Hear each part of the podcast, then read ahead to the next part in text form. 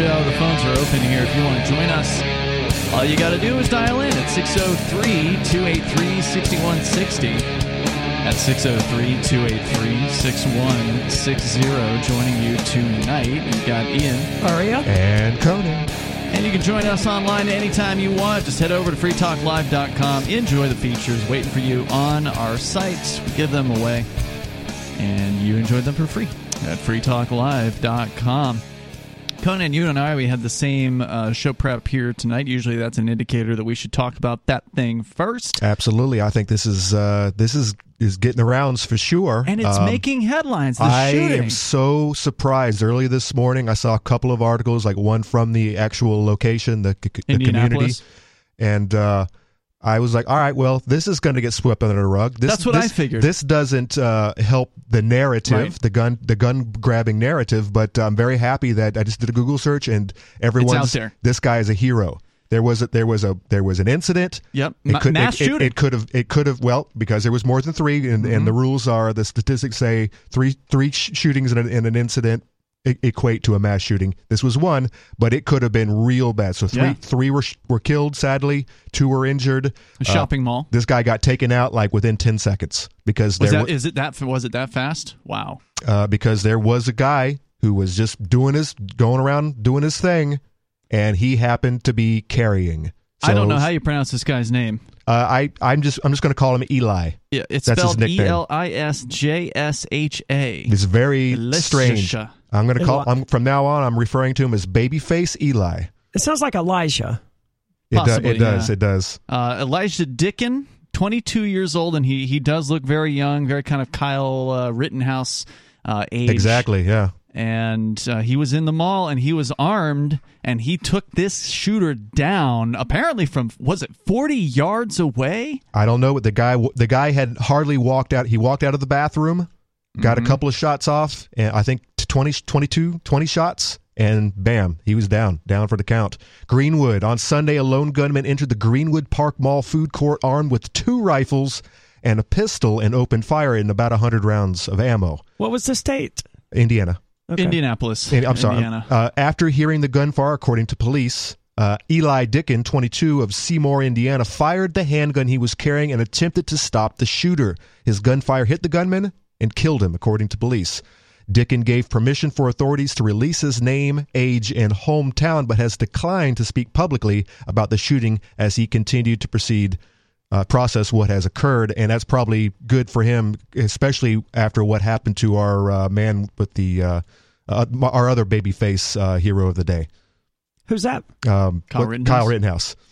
I don't uh, know if I'd call him a hero. I mean, he didn't stop anything except attacks on himself.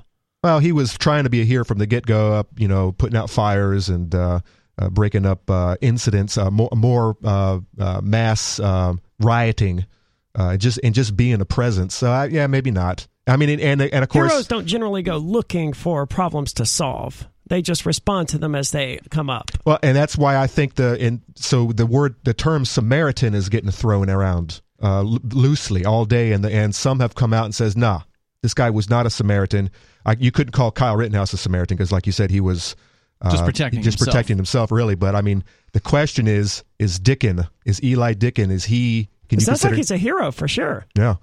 Um, he shot apparently ten rounds at the shooter, seven of which hit at forty yards. Oh, I yeah. just confirmed that. forty yards, so three foot per yard, right? We're guy, talking about one hundred twenty feet away. twenty-two-year-old. With a handgun. Not, not, a, not military, not pre- yeah. prior military, not prior just police. Somebody just, with some practice Just under some dude belt. Who says he was trained by his either his dad or his granddad. Yeah, apparently he uh, you know, put himself up against like a column to mm-hmm. steady himself a little bit more, because they say uh, somebody points out here in a, an online forum that when they go to the range, they're usually shooting. Uh, you know, when they're training on handguns, they're shooting twenty-five to thirty feet away, right? Uh, and they might do some long range practice, but never forty yards away. I mean, that's that's rifle territory, and this guy did it with a handgun. I mean, that is an impressive it is. shot. It is the he, uh, under. Pressure, right? The, the, I, I, all you police, all you police, you dog shooters, uh, you fire, uh, unloading a hundred rounds into a parked vehicle. Mm-hmm. What they need to do, you need to stop what you're doing. You need to take the mar off, and you need to all watch this surveillance footage. Is there footage? of it? And, well, I, I'm sure they, the, poli- the police have access to it. Yeah. And there, and there are pictures of the shooter, so that some of the images mm-hmm. have been released. Mm-hmm. four chan's got those images, of course. But uh, uh, yeah, you need to all sit down and you need to watch whatever ha- whatever uh, happened, because uh, you need to learn from this, for sure. According to the Greenwood Police Chief James Ison, Dicken was shopping at the mall with his girlfriend at five fifty-seven p.m., less than two minutes after the gunfire began. Two minutes. Dicken engaged with the gunman. Quote, "I will say his actions were nothing short of heroic. Mm. He engaged the gunman from quite a distance with a handgun," Ison said. "He was very tactically sound, and as he moved to close in on the subject, he was also motioning for people to exit behind him. He had no police training and no military background." Well, thank goodness. If he had police training, he would have missed seven yes. out of ten instead of hitting wildly into a crowd or something. There would have been more casualties. Uh, Ison, uh, Ison said Dixon's first shot at the gunman was from forty to fifty yards away, and it appeared wow. the very sh- the very first shot hit the gunman. Amazing. Dicken was able to hit the gunman with additional rounds as well. Is he dead? Is the gunman? Oh yeah, he's dead. dead. Okay. okay. Yeah, seven bullets will do that most of the time. Well, I think this is yeah, this is nine millimeter. So if it's if you're not hitting if you're not, if you're not hitting vital organs, then yeah, you could walk away from well uh, crawl away from that anyways. Dicken was carrying a nine millimeter, millimeter Glock, according to Ison. After confirming the shooter was no longer a threat, Dicken approached mall security and cooperated with officers, according to Ison. He was handcuffed and questioned by officers, but released upon verification of his actions mm. via surveillance okay. video. All right. In Indiana, beginning July first, guess what? It just happened. Carrying a handgun no longer required a permit. July first. How do you wow. like that? I'd heard it had happened recently. I by the way, there are, there are tweeters out there, uh, gun-grabbing tweeters, mm-hmm. who are complaining that he was in a gun-free zone. Well, that's one of the more interesting aspects of this case, is he was in a corporate mall. I believe it's a Simon Mall. That's one yeah. of the biggest mall owners in the in the country, and they have a no-guns policy, which he violated. Yeah, we'll Thank see. We'll, goodness. We'll see where this goes. We'll see if this mall is uh, willing to uh, put themselves in the spotlight. And remove that policy? Well, not remove the policy, but actually uh, make wind of this what incident. What do you mean by that? Make wind? Uh, uh, create an incident, their own incident, calling this guy out, this hero. It would be stupid. It would be the dumbest thing in the world. Oh yeah, I don't think they're going to do that. Well, we'll see. We live in a, we live we do live in a clown world, and they have attorneys and stuff like that who will keep them from doing anything that stupid, I think. But anyways, even well, the if, mall even if, issued a statement. Even if the, even if July first didn't happen, according to Ison, Dicken did. Oh, I'm sorry. He, I'm sorry. Dicken did not have a permit for his handgun, but due to the passage of the constitutional carry bill in Indiana, he was legally carrying the weapon. What did the mall say? Simon Property Group, according to A P News story about this, uh, they issued a statement Monday saying it grieves for the victims and praised Dicken's actions as, quote, heroic actions. Mm. It didn't mention its no weapons policy, and its operator, the Simon Property Group, didn't respond to a request for comments. So as far as they're done, they're concerned, they're done. They're they done. put out their statement, and they downplayed their no weapons policy. Wow, wow. Now, whether they change that policy or not is another question. But this really just goes to, to remind gun owners out there that just because a place says no guns, I get it, it's private property and everything, but if you're concealed carrying, it's none of their damn business what you have in the small of your right, back. Right, right, and right. it's your yeah. life. And I don't think there's anything wrong with keeping your weapon about you in these places. Do personally. it and just and just go to your state and figure out whether your state is an ask, uh, whether a cop can ask you if you're carrying or not, or whether you have to tell him before the he, while he approaches you. And by the way, I think New Hampshire is a you don't have to tell him even if they ask. Well, the worst ca- case in this situation is Simon says, "You're banned from our mall, son." Yeah, exactly. That's the worst case here. It's not a crime. Who's go even going to malls? Where, where are these? Where are malls? It's amazing to me that anybody where, goes to a Where mall. Do they even exist? Unless they have other, you know, big shopping centers, you know, in the vicinity. There's still some of them. Somehow they're still in business. They're getting desperate. They're starting to take on anybody who can like fog a mirror and has, uh, you know, a thousand bucks. You know, I think Amazon is actually buying them up, turning them into warehouses. Mm. Or maybe the warehouse, warehouse slash like storefronts. I don't know. I, I heard about that a year ago. I don't know where that's gone. The chief, that. the chief of police uh, continues, "I am one hundred percent certain that many more people would have died last night yeah. if it wasn't for his heroism." Yep. So, wow. It's an amazing story. Yeah. And also, as you point out, amazing the press is even doing anything with this beyond Indianapolis. Absolutely. Obviously, it's going to get some coverage there, but uh, the fact that A P or anywhere else is even reporting on this is pretty amazing. Uh, if you want to share your thoughts, you can join us, six oh three, two eight three, six one six oh.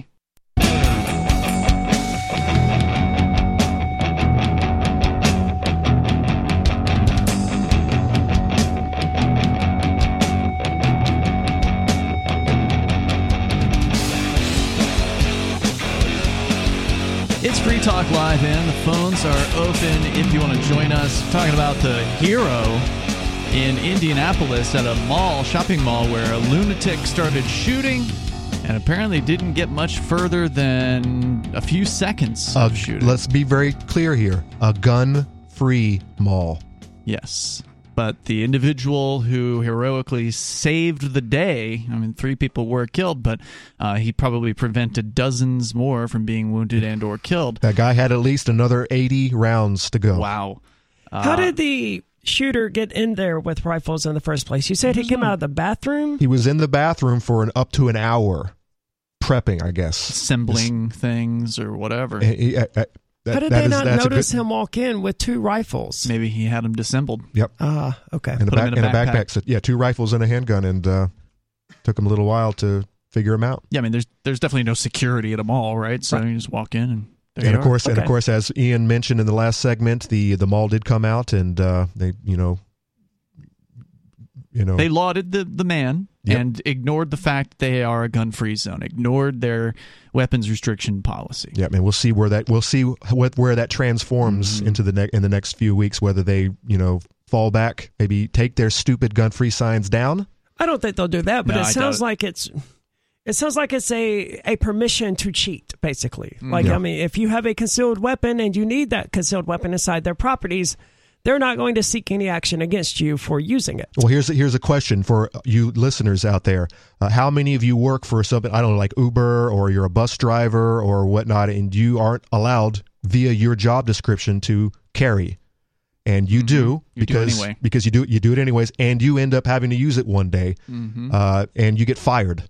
Fine, and, and at least or, you're still alive. Yeah, well, yeah, exactly. But I mean, uh, if you if anyone out there can uh, relate and has a has a has a, a, a telling story yeah. that uh, that involves being uh, being removed from your position, or or did your employer be like, was your employer like, hey, you know what?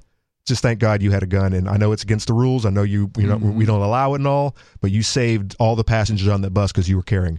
Or or well, in this or, case, or, you can't or, be fired. or, or you were a, you were working in a store yeah. and uh, you you were carrying and. Uh, You saved a whole lot of people, right. even though you broke the rules. Sure. Well, it, which leads to, uh, you know, I'm going to play the uh, the devil's advocate here. Somebody saying, well, you libertarians, you're always talking about property rights and respecting property rights. And Good here point. you are saying that it's okay to go ahead and break this private property's rules. And I think all three of us agree on this, right? Like, we don't disagree. It's okay what he did. I don't. That is, that's a real, out. that's really good. That's a really good question. I mean, um, it worked out. I don't know if I would say it's okay. But, I mean, it, it worked out in this occasion. Typically, typically, our response is, the libertarian response is, well, I'm not going to your stupid mall. I'm not going to your stupid mm-hmm. movie theater. I'm not going to your restaurant or your gas station. But, you know, his girlfriend wanted to go to the mall. I think his girlfriend was yeah, there or something yeah. like that. And, then, you know, they, she had some shopping to do. She wanted to go to the Gap or whatever. They wanted to go see a movie. And he decided to, to carry his gun with him and break the private property owner's it is, rules. It is a violation of, of the private property, of the... Might as well smoke in their public restroom, I guess. I don't know. I mean, he, he broke their rules, right? And and that's not right. You know, he should respect their private. It worked out in this occasion. I'm not saying it's not. And it's a good thing that he broke the rules, right? Mm-hmm. Yeah. But because the other people are going to break the rules as well. Or maybe so, maybe, or maybe bad rules are worth breaking. It's well, kind of a well, Je- kind of a Jefferson, it comes back to the question uh, Jeffers- of Jeffersonian. If, if you outlaw guns, then only guns, then outlaws. only outlaws will have guns, right? And that's sort of what would have happened here. If you don't allow guns on your property, then the only people who will have guns on your property are the ones who are willing to break the laws. So this is a similar conversation to this one happened during the whole COVID crackdown insanity. Some people were trying to hold us to the same level of account of saying, oh, you libertarians, you always say private property rules, and now you're just not wearing masks into places that say masks are required. Well, I didn't. I went, you wouldn't I, even go into those places? I went two years without going anywhere. That's yeah. amazing. Um, I had no problem doing it. And here's my rationale for it is, if it's really a rule, then come talk to me about it. Right. Okay? If it's really a problem, you, manager, or whoever's in charge of this store, you will come talk to me as the customer who's breaking the rule, and you'll explain to me that it's important that I not be here because I'm wearing a, or not wearing a mask or open carrying a gun or something like that, and then I will respect your request because it has been communicated effectively to me at that point. Because sometimes signs on the doors are strong suggestions. In the case of uh, the COVID thing, we who were going to these places, we knew there was a way to get out of it. Right. We knew that the all you had to do is utter the magic words and say, I have a medical exemption. In my case, I actually do have a note from a doctor, but you didn't need to show that, and they right, shouldn't right, ask right. you to show it, that. And does it, it does it say, uh, is it a picture of the Constitution? No, it's an actual note or, from, the, or, from a doctor. Or I need this amount of oxygen to survive, and this is violating my... my it's not their right to know the reasons, right, but, right, right. Uh, but anyway, you know, the, okay, fine. If you really don't want my business, just come tell me about it. I'll turn around, yep. and I'll I'll leave the store. Because you know, concealed carry is different, though. They, they can look at you and tell that you're not wearing a mask. They sure. can't look at you and tell that you're concealed carrying. They can tell if you're open carrying, and that yes. may get you the, the response that I'm talking about. Well, if you open carry into a mall, you're probably not getting far.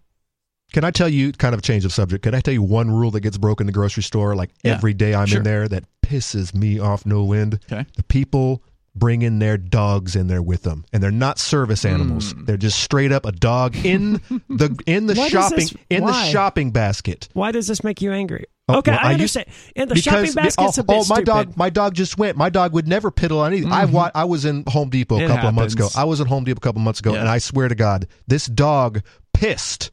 Uh, marked a little small little market's territory piss, not mm-hmm. a not a full out yep. you know stream. It went it went down an aisle mm-hmm. while the and the customer wasn't even the customer was looking off in the distance looking at something Wait, they else. They didn't even have control of the dog. It was on a leash, but the dog pissed on every single pallet.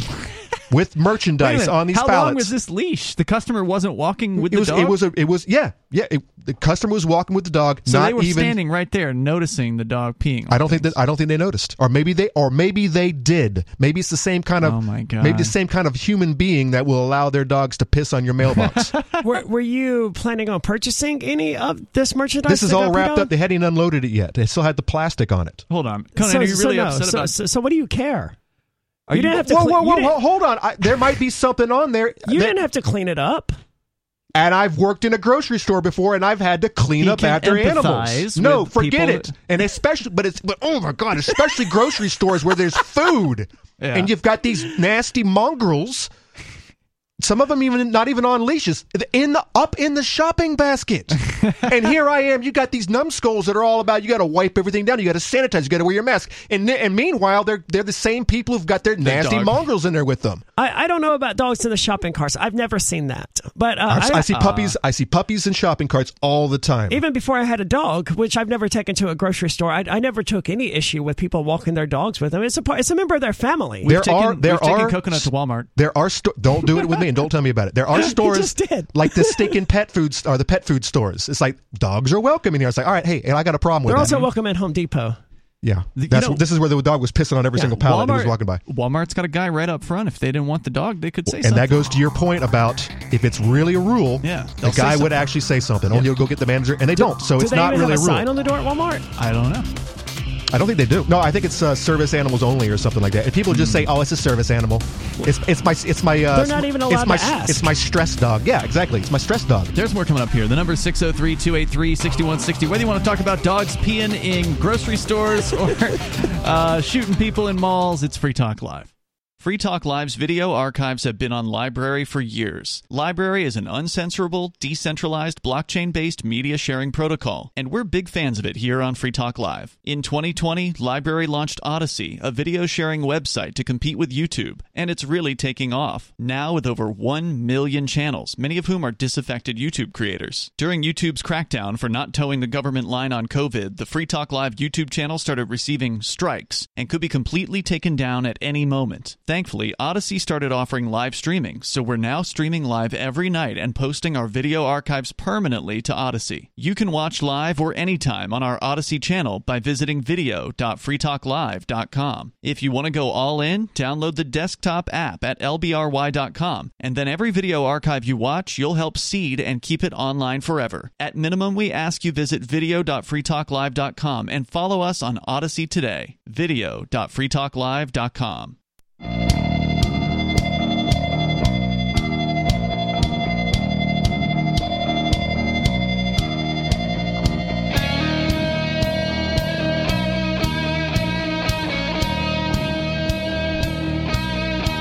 It is Free Talk Live. Phones are open. You can join us here. Your thoughts welcome on private property rules. What are the real rules and what are just suggestions. Yeah, yeah. The number here is six oh three, two eight three, six one six oh. That's six oh three, two eight three, six one six oh. You can bring up whatever is on your mind here tonight with you in the studio. It's Ian, Aria, and Conan. So you can uh, take control of the airwaves. We got other things that we definitely want to cover tonight, but we're in the midst of a discussion that was sparked by this uh, this hero. A twenty-two-year-old young guy in Indianapolis was at the mall with his girlfriend. Some lunatic brings in uh, what was the what was the shooter using? The the crazy person, uh, an A R style long gun. Okay, they brought in some sort of a rifle, assembled it or something while they were in the bathroom for an hour. Like snuck it into their backpack, brought it in uh, to the mall, came out and started shooting. And within seconds, apparently. The twenty-two-year-old guy, apparently the shooter was twenty. The twenty-two-year-old guy braces himself up against the, you know, some sort of a support column and fired ten shots now uh, at this shooter. Connected seven hits at a distance of forty yards away, one hundred twenty feet away. This is very, very long-distance shooting for somebody with a handgun. Generally, you want to have a, a rifle yourself if you're going to be shooting that far. But dude hit seven out of ten mm-hmm. shots. And took this guy down. It's damn impressive. Yeah, pretty awesome stuff. And he's just a young guy. He hasn't nope. been to the military. No he's training. Not a cop or anything like that. And he uh, just he just grew up in a family where he got sat down. Yep. Uh, by one, by one of his elders, taken to the range, and taught the uh, the the uh, how how it how works, how how to shoot, how mm-hmm. to take care, how to how to prevent yourself from shooting yourself in the leg. And uh, and he was responsibly carrying a weapon. Concealed in Indianapolis, where apparently without in Indiana, a permit, without a permit, which now is legal. Apparently, they have concealed carry uh, without this, a permit there this month for as the of first. July first. So just in time, this guy started exercising his rights as soon as he could, and was able to save probably you know another dozen or so people from being killed. Absolutely, uh, in this particular incident. And I would say overwhelmingly, the response that I see. Has been very positive, and mm. I think a lot of people are waking up to this, to these good Samaritans, these heroes, and the, and the reason why we, why gun, why the, why the gun grabbers are wrong. Here's a, here's a here's a prime example. Uh, tweet from uh, the uh, Bloomington traffic anchor, uh, Murrah Murrah award-winning journalist Justin Kohler was flabbergasted by the chief's f- framing, calling him a hero, of mm-hmm. course, calling him a Samaritan. He expressed his his dismay in a tweet. The term Good Samaritan came from a Bible passage of a man from Samaria who stopped on the side of the road to help a man. I cannot believe we live in a world where the term could equally apply to someone killing someone. My God. Killing a murderer. I know, right? In the act of committing murder, mass murder. What else would a Good Samaritan do in that uh, stop to tend the wounds of the dying? It's very similar to the Buddhist parable of the, the guy who gets shot by an arrow. And he, he wants, you know, the he wants his general or whatever to chase down the guy who shot him and get revenge. And he's like, well, I could do that, or I could remove the arrow. And help you out. Yeah. yeah. He followed the tweet up with, it's against the Simon Mall's code of conduct for anyone to carry a weapon inside the mall. However, Greenwood police are thankful that the man was. Well, he didn't violate any laws. By the way, That's we right. have some comments in our own uh, YouTube comments where someone made the exact same argument. Really? I don't know if they're trolling. Tr- there's a lot of trolls. I hope that it's. I hope that they are. You can't. But pay they made the same the, chat, the same argument that this hero, this Samaritan, needs to be prosecuted for what? Because they, they were laws. because they were in a gun-free zone. No, breaking it was the just rules. Private property with a rule. That's the thing. Private property, the, the worst that Simon Malls can do is make a public statement to say, while we appreciate that the young man saved our customers' lives, we're banning him for life from all Simon Malls properties, which they're not going to do. Right, right. Because it would be incredibly you would lose, stupid. You would lose, this is Indiana we're talking about, you'd lose yeah. half of your pop, your customer It'd base be probably. terrible uh, you know, customer relations.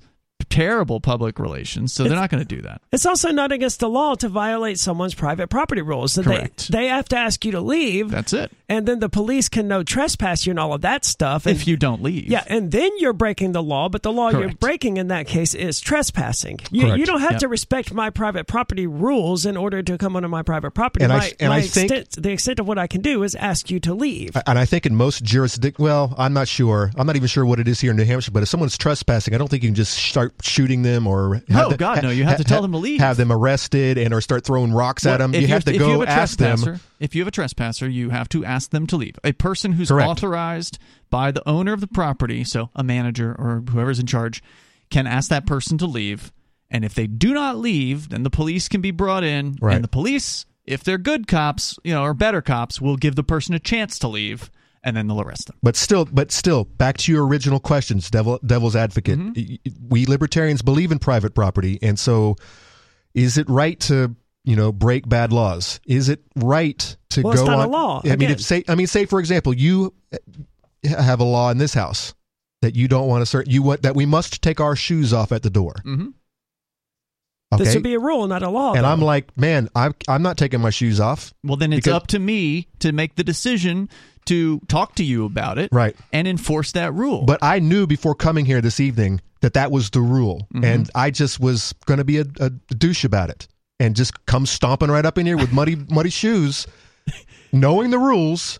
Uh, but I mean... What was I'm, that Dave Chappelle skit with the couch and the muddy shoes? I can't remember now. Oh, uh, uh, the, the the rapper, not the rapper, but the... the uh, The singer. Uh, Rick James. Rick James. Yeah, that was Rick it. James, that's just man. it. I'm the manager of the property, and I'm going to talk to you about it. But I already know what the rules are before coming mm-hmm. here, and I blatantly violate the rules. Then you're getting kicked off the, the property if, the, if and, it's and, actually and, an important rule. And insist on calling myself a libertarian to boot. I guess I'm not, right? But what if, uh, but what if it's something more serious like this gun rules? Yeah. It's a gun-free zone, and it's and the and the pictures. The chat room says that the, there's actual signs on the do, on the mall doors. That, that have that I'm not going to take your very obviously gun-free posters. I would not take your libertarian card away from you for showing up and without you know without following the rules. The only issue I would have would be as if I told you personally right. about it, and then you continued to violate. I would then tell you you are not welcome back here. Can I, all right, I'm going to I'm going to equate this this walking into your house with shoes on, and and I know that it's the rule against. Mm-hmm. Or maybe there's not a rule. Maybe it's just maybe it's just suggested, and I would be a good, I would be a bad human being if I walked into Ian's house without the shoes on, because mm. because I'm Rick James, bitch. Mm-hmm. Um, the shopping the shopping cart scenario. The people who don't take the shopping shopping cart back. There's, mean, not, there's know, not even a sign that says you have to take it there back. There is none. You're talking about to the pen where they to have the pen. pens. I don't need the sign to know. It, in order to be a good human being, sometimes I, I do, need to take the stupid shopping cart back. Sometimes I do. Sometimes I don't. If it's close enough. Fine, I'll do it. But if it's a couple aisles away or whatever, I'm just going to leave the cart where it's at. And and I say this as someone who has collected carts in right, a... Right, right, right. Uh, you know, I worked for Kmart in Florida. I have as well. It didn't bother me. Because you're getting... Me, it's, it's job I just, security. Yeah, I just get to go further and I get to spend more time outside the store and collect more carts. It's I didn't job give a security. Damn. I, I always return my cart, but I mean... There, there's no sign. There's no request. They yeah. they literally have people who are hired to do that. It's it's right. just a courtesy. That's but that's but then we start getting into the realms of socialism. The reason why How did we the reason why this guy was shopping carts to socialism, reason, man. Because the reason why this guy is a good Samaritan is because he went out of his way to help people in need. Whereas if... He, well, his life was threatened too. Let's not go right there. The other option is socialism where, you know what? No, no, I'm not getting involved in this. This is the cops' job. Job security for the cops. I'm just going to wait and allow the cops to do their job. I don't know job. If you could say that's socialism I'm, I'm gonna, per se. That's just an authoritarian state. I mean, it could be socialist. It could be fascist. Socialism is, is relying on the government taking care of all of your services, whether it be, you know, we haven't gotten there yet, mm-hmm. but... Uh, well, certainly they will ban guns under socialism. So, yeah, you better believe that you'll be disarmed. But everyone, uh, but that that's situation. But that's where we're at in this country. It's, it's, it's the shopping cart scenario where more and more people, they when they go out and to do their thing, they're like, nah. I'm not doing any of that because there's a service that I pay taxes for that already provide that service. I'm no, I'm not going to home. Why would I homeschool my kids? There's already a you know government indoctrination camp over there across the street that I can take my kids to a daycare system. The number here is six oh three, two eight three, six one six oh. Somebody in the Twitch chat is claiming that there is a law saying that if a private property has a no-gun sign and you carry, that's a breaking of, uh, of the law. Well, the cops have discretion to not enforce the law. More Correct. coming up.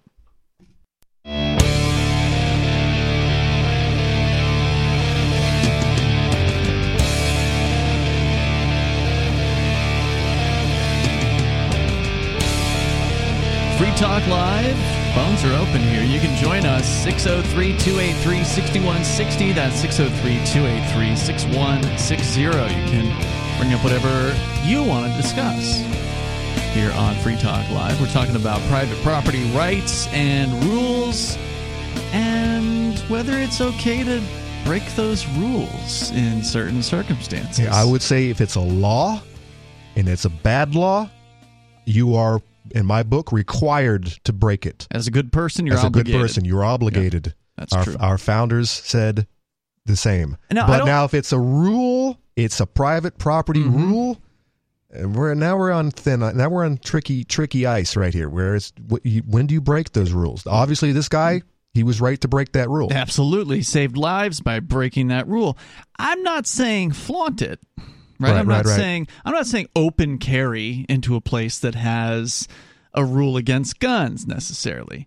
Um, so if there's a way that you can break a rule like that, like by concealed carrying, to where it's not obvious that you're breaking that rule, then you're not going to get talked to about it, mm-hmm. and so therefore you should go relatively unmolested and undetected, unless something actually happens where you do need to draw that gun, in which case you'll be damn glad uh, that you did it, as will everyone around you, as this circumstance uh, points out. To back up what the Twitch chatter said about this being illegal in Indiana, I, he may be correct, because when Mississippi passed its constitutional concealed carry, It, it did include within the law something that allowed property owners to put up just the simple sign that said, you know, you, you couldn't carry a gun within their premises or mm-hmm. whatever. And that did make it illegal for people to do so. Really? Yes.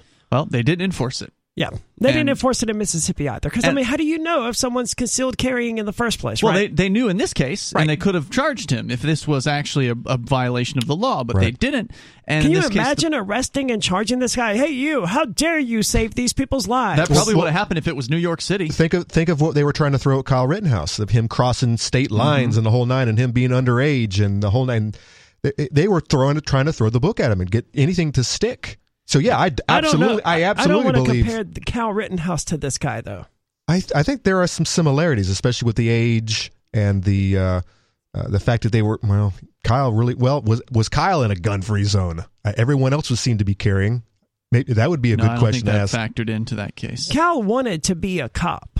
I mean, that that was his whole thing there. He he wanted to be a cop, and he successfully, you know, policed This This the, guy, the pro- Eli, probably wants to be, too. He looks kind of copish, kind of like cop-like material. He was just there with his girlfriend, though. He he wasn't there to police them all. He wasn't moonlighting as a as an unpaid security guard or anything mm-hmm. like that, like Kyle Rittenhouse was doing that night. He was just there. Yeah, the circumstances are pretty different. Let's go to, uh, to your calls. You can bring up whatever you want. Dave Ridley is on the line here, uh, calling from New Hampshire. Go ahead, Ridley. Hey guys, I have a, uh, a Lily Tang Williams up, update. Lily awesome. Tang Williams uh, is the lady who escaped from Red China, made the move to the United States, managed to get the hell out of that socialist communist hellhole, and has made a better life for herself here and became a libertarian, uh, migrating to New Hampshire as part of the Free State Project, and she's now running for, I think, a U S representative against a bunch of other Republicans in a primary. Yes, Congress in your district, uh, I guess it's District two in New Hampshire, in the Imperial, in the Imperial race for the Imperial Congress. Mm-hmm. And uh, she, uh, so uh, there was an article in the Keene Sentinel, you know, maybe about a week ago uh, on on that race. And so guess what they guess who they didn't mention? Lily Tang Williams. Of course. mm-hmm. So it's, uh, they don't mention us either, unless we write our own uh, letters to the editor and mm-hmm. whatnot. Or, or or have us, if if a, if a bunch of us libertarians are running, uh, the, the local talk show who always has all of the candidates on will never have us on, because they won't. Ha- they don't do profiles for uh, primaries anymore. I think they did at one time, but they, the the local newspaper will not profile primary local candidates. They just let the primary yep, happen. You get primaried they, out, and they then they we'll and then lose. They make a big deal about all of these, uh, all of the you know, uh, all, everyone coming back basically to win back their seats. To re to regain mm-hmm. their seats, it's a it's a real you know what show. It's a scam.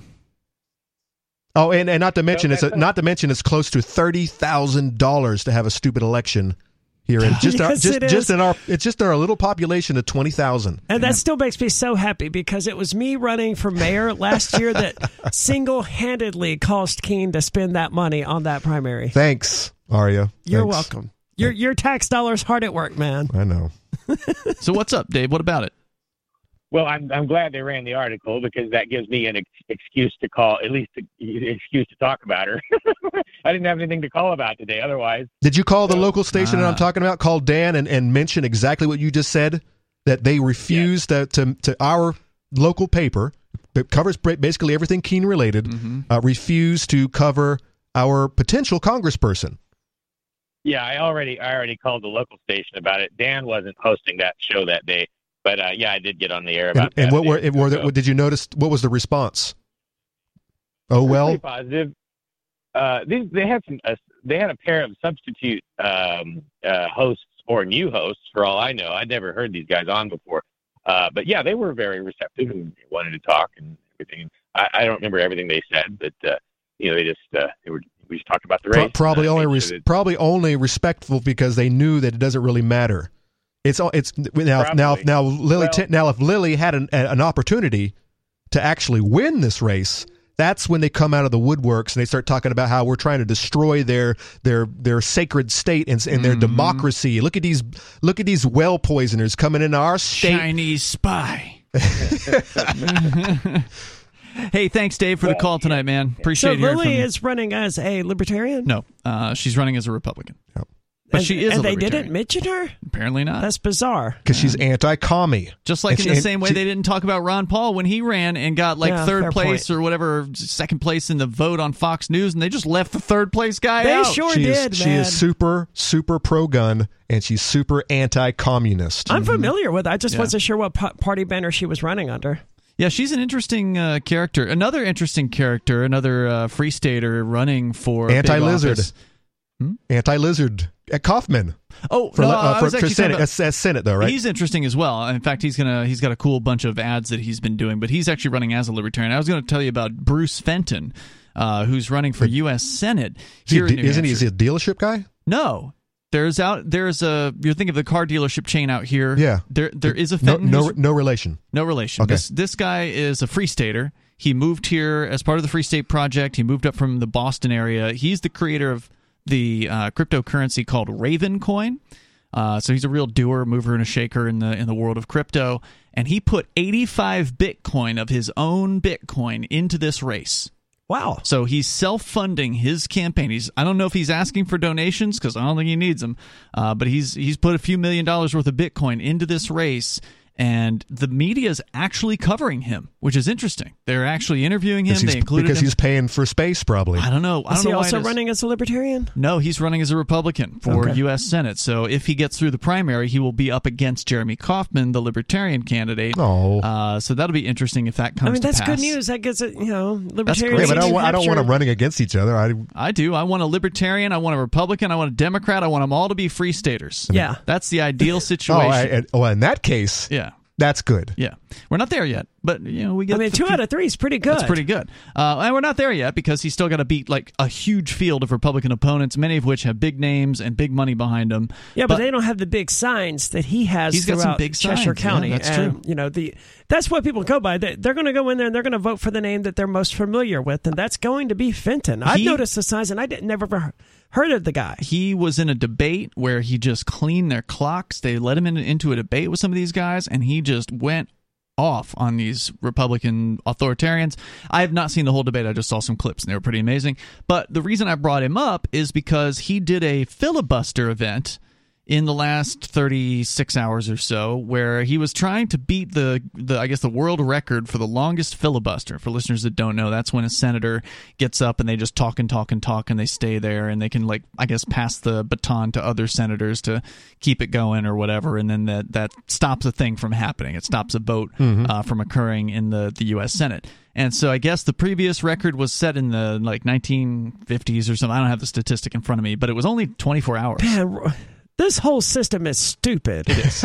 It is. So he wanted to do his own filibuster even though he's not a senator yet, just to see if he could go longer than the longest one. And he set up an event. I guess he rented a hotel room, and he had, you know, like a whole area that he had set up, and uh, and a podium, and and he was taking questions from people online and just answering people's questions and having phone conversations with people. And he apparently he went for well over twenty-four hours. I don't know when he's I don't know if he stopped. He may still be going, but uh, this morning he was he was at like thirty hours, I think, or something like that. So he's so Bruce Fenton has now set the new record for longest filibuster, even though he technically isn't a senator yet.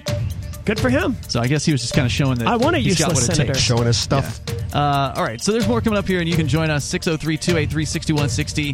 Hour number two is on the way. Whether you want to talk about uh, private property rights, uh, gan- you know, malls and such, banning guns and people violating those restrictions and saving lives in the case of Indianapolis, you can join us here. This is Free Talk Live. We'd like to invite you to visit free keen dot com. free keen dot com features audio, video, and blogs chronicling the transition to a voluntary society. free keen dot com also has comments and discussion forums so you can be heard. free keen dot com.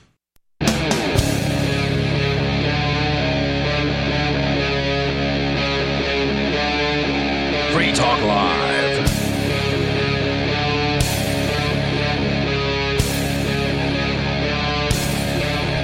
It's Free Talk Live. We're kicking off the second hour of the program. Phones are open as always, and you can join us here. The number is six oh three, two eight three, six one six oh. That's six oh three, two eight three, six one six oh. You're still welcome to comment on the shooting in Indianapolis, which was stopped quickly by a heroic young man with a concealed carried gun that he was concealing against the rules of the property. Uh, led to an interesting discussion about property rights. You're welcome to call in and comment. six oh three, two eight three, six one six oh. Here tonight, it's Ian, Aria, and Conan. We're going to go to your calls and thoughts. Then, Aria, you want to tell us what the latest is from the military recruiting. Are they having it's a tough time? It's an article from Military Times, one of my favorite news sources. We'll get into that coming up here in just a moment. Uh, but first, we go to Olivia on the line in Arizona. Go ahead, Olivia. Hey, I had a few thoughts about the different things you've talked about tonight. So, Ian, you made a great point about carrying a gun. You know, just like if you're going to nullify on a jury, you don't go into jury duty telling everyone, oh, by the way, I'm going to nullify this. The law's stupid. You just keep that in your pocket, mm-hmm. and uh, you pull that out if, if the situation calls for it, just like a gun, you know. Yeah. Um, and as far as shopping carts go, uh, I'm really lucky to work at a, short, at a store called Ross. Dress for Less. It's like a, a nice discount store. Sure. And they have a neat, they have a really neat policy. Like, I love working there. One reason is, is that you don't have to go collect the carts because they have this long pole on them that if you try to leave with the cart, it'll like bump the top of the door.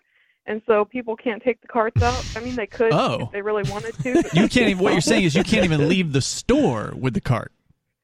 How do you get yeah, your groceries have, to your car though? It's a clothing store. How do you get your clothing to your car? Oh, you can pull, like if you buy uh, like a large piece of furniture or a really big rug or something, you just pull up to the door and uh, we help you load it, and then you drive off. You know who you know so. who does it right, right? Hmm. Aldi's. Aldi.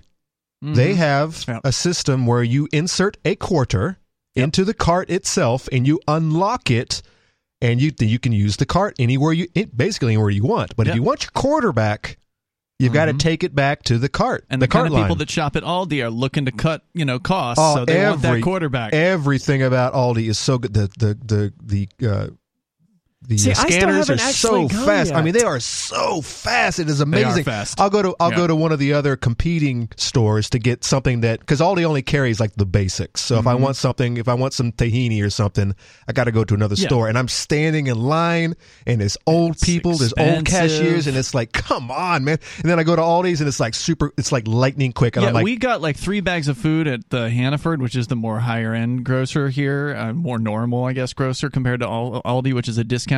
And we paid like twice as much yeah. for a three what we would have paid at, for three bags of groceries at, at Aldi. You've never been? No. I can't believe you, Aria. I don't do a whole lot of grocery shop. I do now. Can I tell you what you're not going to see in the Aldi parking lot? Loose carts. Loose you Aldi every carts. Every now and then. I've every never, I've never seen. Uh, I, I, one time. And you know what I did? I got that card. Hell yeah. Went got, got my quarter. Went got, well, I got someone else's quarter. Well, that's the thing. Aldi incentivizes customers to return carts. They don't have a, a person returning carts because, as you point out, the people who go to the store are incentivized to do it. Yeah. Uh, By the way, the cashiers do everything. They stock. They work in the back, yep. and they run the registers. It's just a, and they're timed. By the way, we uh, there's a Free Stater who moved here. She got a job at Aldi, and she came to a recent um, meetup and was telling us about it. We were asking her questions about what she's doing. Yeah, and uh, she says she's you know brand new, but she's managed to make the, the minimum cut or whatever because they, they, they time those. Oh yeah, those cashiers. Oh yeah. I'm you, glad they you do too. Do a certain they number used to, of scanning every minute. When I worked in at Walmart for a couple.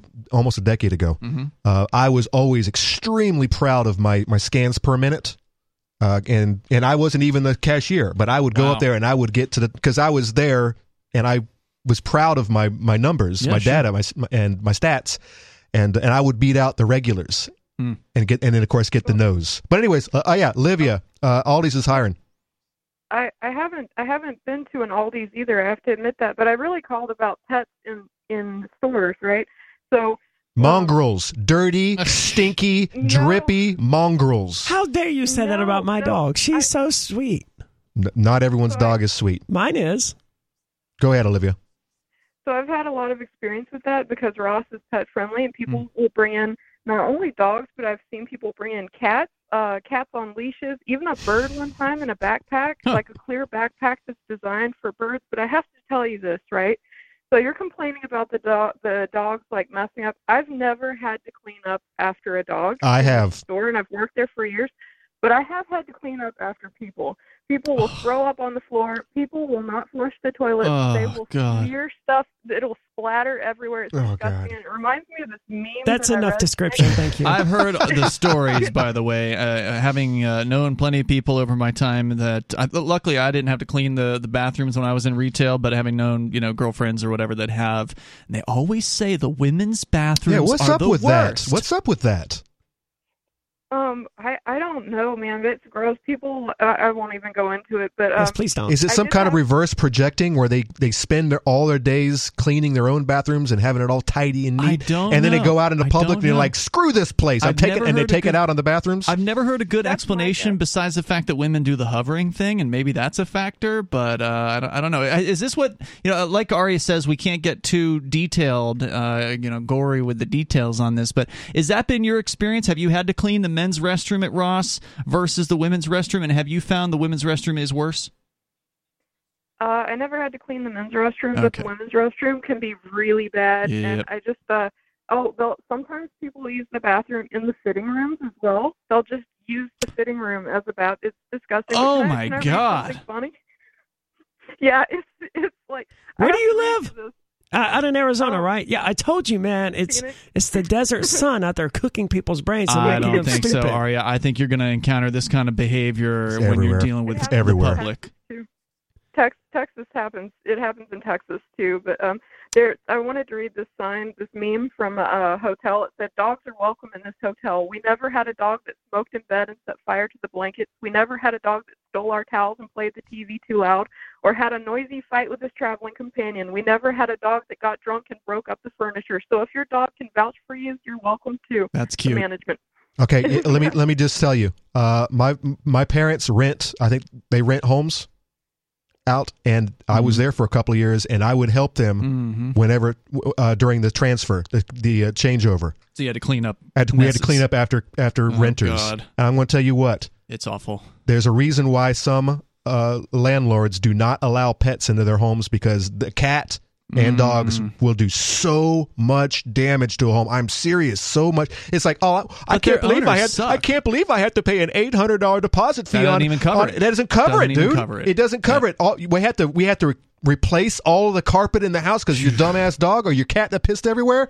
Yeah. eight hundred dollars doesn't cover it. Well, sure um, doesn't. I've been through it, man. It's it sucks. Uh, Olivia, anything I'll, else you want to share?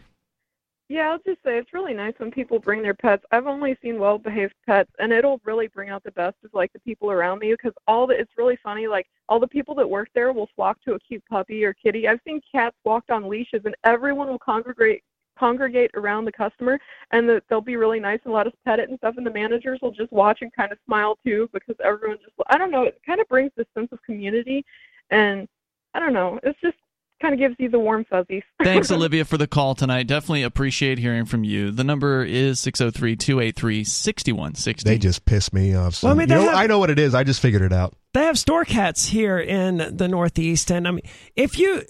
I, I can't imagine being so miserable that having a random cat in the store with you doesn't brighten your day, right?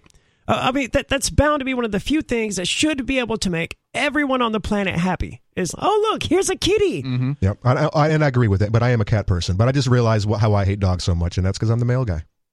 I got I got I got to deal with dogs. Nasty dogs all the time, yeah. Especially on Sundays. No how one, many times no, you had to pepper spray a dog? I never, but I've been bitten once. Oof. But I almost got bit last Sunday. By a dog Dang. That I had never seen before. Do you carry brand pepper spray new, or a anything? Pit bull, a freaking pit bull. You carry spray or anything I got, like that? It's, uh, yeah, but it's in the wrong vehicle.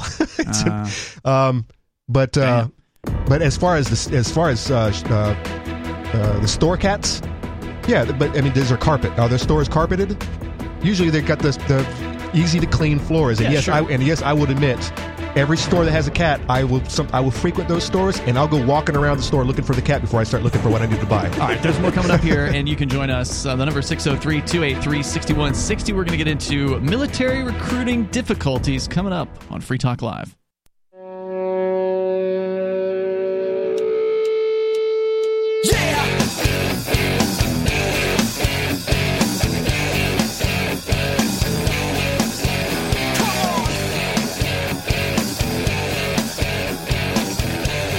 Talk Live. Phones are open. You can join us here.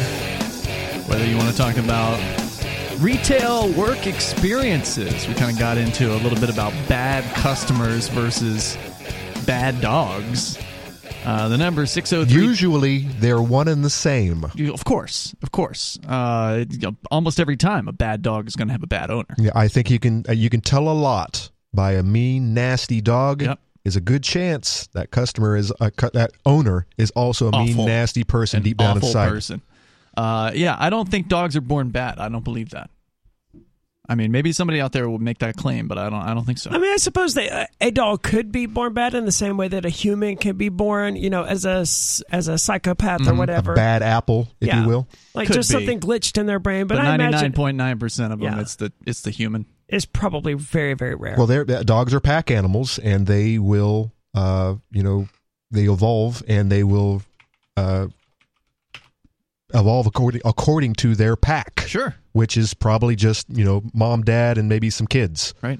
Um, and I, that's I why my golden retriever is so cat-like, though, because like. There's more cats in the house than dogs, and yeah, I mean, she's so been, it's, it's like the one boy growing up in a house full of women. Yeah, she. I'm the only human that she hangs out with regularly. Otherwise, she's hanging out with three cats. Right. And, you know, that's that's how she thinks she's supposed to play now, is to go up and start trying to claw at people. She, she's so confused about how to be a dog. Well, I can tell you one thing about dog people, uh, nasty dogs, dogs, ag- aggressive dogs, and uh, biting dogs. Uh, I've been bitten once, and at least two, two other of my coworkers have also been bitten in the last twelve months. You work for the post office. I work for the post office.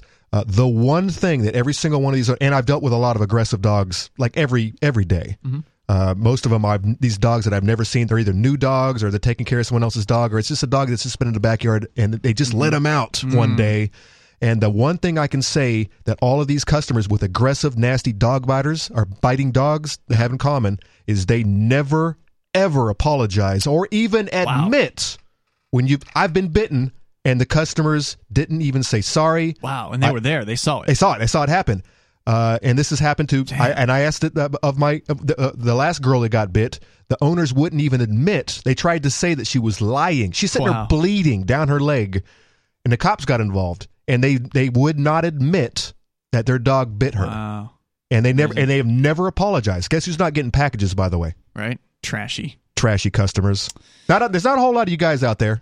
You're not listening to this show, I know. Good people. So what do you do when show. That happens? Like, uh, you stop delivering their packages and make yep. them go pick them up from the yep. post office? Exactly. That's okay. fair. Yeah. The number six oh three, two eight three, six one six oh. Bitcoin dot com, great source for learning about cryptocurrency. If you're ready to start learning about Bitcoin and Bitcoin Cash, get on over to Bitcoin dot com and click Get Started at the top of the page. They will give you some introductory videos. You got to get some of these basic concepts down about decentralized currency. What is it that makes it special? Why do you need to care about it? Uh, they'll help you with that. Why is it so amazing? Why are so many people so interested in this? Why is it worth over twenty thousand dollars per Bitcoin right now? And no, you don't have to buy a whole Bitcoin. You can buy a Actually, fraction of it. Yeah, but it's getting to that point where you kind of can after you, you know, put well, a little savings. A lot in. of savings. Uh, go to Bitcoin dot com, click Get Started at the top of the page. Although it's been going up a little bit in the yep. last few days. Uh, it's like gone up at least a thousand. Yeah, is it twenty-three now? I think it. I think it scraped it. I don't know if it. Yeah. Well, uh, I mean, let's just it, it just just look at the look at the data, guys. I mean, it's like every two and a half, three years, twenty-three it, four it, right it now. falls. And yeah. then it goes right back up and keeps on going. Sometimes it takes it a few years to go back up. Yeah, it, it hit Sometimes. the twenty-three thousand dollars mark or whatever last time, and then it fell back down to like eight thousand dollars for like a few years. A couple years, yeah. Anyway, Bitcoin dot com, you got to learn about it first. So click Get Started at the top of the page. If you're not brand new to crypto and you want to get the latest headlines, just head over to news dot bitcoin dot com. They got them for you there. Of course, you can buy cryptos through Bitcoin dot com and so many other cool features. It's all over there at Bitcoin dot com. We continue here. Uh, Aria, you wanted to get into the military, U S military having trouble recruiting. We've talked before about how police departments have been having trouble recruiting for the last several years in the United States because, well, a lot of people don't want to be oppressing their neighbors, and they've seen the police as being these uh, less than popular characters in their community in a lot of ways. Yeah, wife, be- wife beaters. Mm, well, then there's that too. And I suspect all of that factors into why people don't want those jobs. But what about the military? They've been offering like bonuses and all kinds of deals for a long time. Well, according according to Military Times, sur- a survey raises serious questions about the future of the all-volunteer force. And that was why I clicked this article, because it makes it sound like, oh, they... they bring back the draft. Th- yes. The results of a new survey... But that won't fix the problems that they're dealing with, I don't think. The results of a new survey of military and veterans and spouses, including details on financial difficulties, raised concerns about the future of the military, said the executive director of the organization that conducted the survey. Fewer military veterans and spouses are likely to recommend military service, according to the findings, huh. and the reasons are related to their own well-being. At the end of the day, families are having a hard time making ends meet, and that's wow. affecting their overall well-being. Yeah. The you, know, you know, not to mention, I think I think some people are starting to think World War Three might be right around the corner, and this is probably a really bad time to be in the military. Well, yeah. Whereas, plus, whereas twenty, whereas time? twenty, well, yeah, twenty years ago, when you're paying off your college your college debt. And the military is promising to do it. twenty years ago, that they got shipped off to Afghanistan and Iraq, and you know, like the the stu- the one National Guard troop out of Illinois, I believe, the Army Reserve crew, uh, they were supposed to stay there for three hundred sixty-five days to qualify for their college scholarship or whatever. Mm-hmm. They were brought back on day three hundred sixty-four, and the, the government repeatedly did this. So, so twenty years ago was not a good time to I've join. Never the heard. I've never heard anything. They like all this. got I would, screwed over. I would have heard these horror stories. They all got screwed. This was my generation. They all got screwed over. Mm. Almost not, and if they didn't get screwed over that way, they came back missing limbs, right? Well, or I think P T S D or yeah. whatever. And now you know it was actually older than my generation. I, I think this, but. you know, the same generation, the same family members are telling you not to not to get into the police or the military, mm-hmm. are the same ones who are starting to think about, yeah, you know what? I think that college thing was a whole scam. Good, yeah. And so it's this, it's it, there. There is an awakening. Mm-hmm. There's definitely an awakening. Uh, we've been fed a lot of scams. Uh, forever and ever, and I think a lot of them are coming to head. They're, they're, they're people are seeing through uh, the cracks, and they're like, you know what? Nah, this isn't working. What are we at? Almost thirty trillion dollars in debt. Um, that said, there uh, there was that story that we I think we covered last week about, or a couple weeks ago, about the Americans' belief in certain institutions, and the military was the second most popular institution. Sadly, under, under small business. So I think we got a ways to go. But if they're having trouble recruiting, that does mean when the when the, when it comes down to it, they're not getting what they're looking for, which is people, bodies to send over but, and die. But it's twenty twenty-two. Do they even need bodies any longer? Because robots are coming. Because drones are already here. Mm-hmm. Robots are next. You see these robots. Dogs running. Oh, they're scary. Straight Terminator two robot yeah, dogs. You can't knock them over, and they're you know mount a gun to them, and and nuts. and do we need a huge worldwide culling of human life via armaments, or are they doing it in other ways now? Via, via vaccines, via vaccines, mm-hmm. via feeding us filth, feeding us crap. They're already lining up in New York City for the new monkeypox vaccine. Have you seen those pictures? Oh, is it a new vaccine? Because I, I thought, don't know if it's new, but they're lining up for it. Yeah, I thought the monkeypox vaccine was a classic vaccine, and that it's, it's been, been around, around for I think it's decades. A, it's like the smallpox vaccine, right? It's the same I thing. Know. I don't but people know. Are ready to well, roll up their sleeves for another one. That's I know for sure. The elites are always looking for ways to take take out parts of the population, and it's always been war. Mm-hmm. But do they need war anymore? It's a good question. The number here is six oh three, two eight three, six one six oh. More from the Military Times. Uh, coming up here in moments on military recruiting difficulties, which is not a new thing. They've been having trouble for years, a while. Years, years. Uh, on this. So we'll hear what the latest is. Coming up, you can join us as well on Free Talk Live.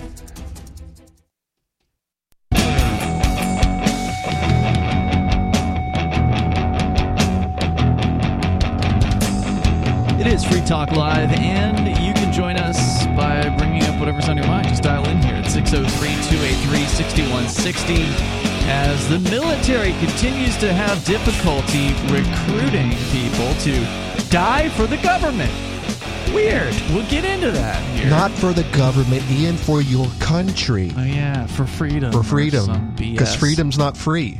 Uh, that's the propaganda, but that's not they tell true. You, that's that's on the sign at what the guy, the recruiters who go to your high schools. Mm-hmm.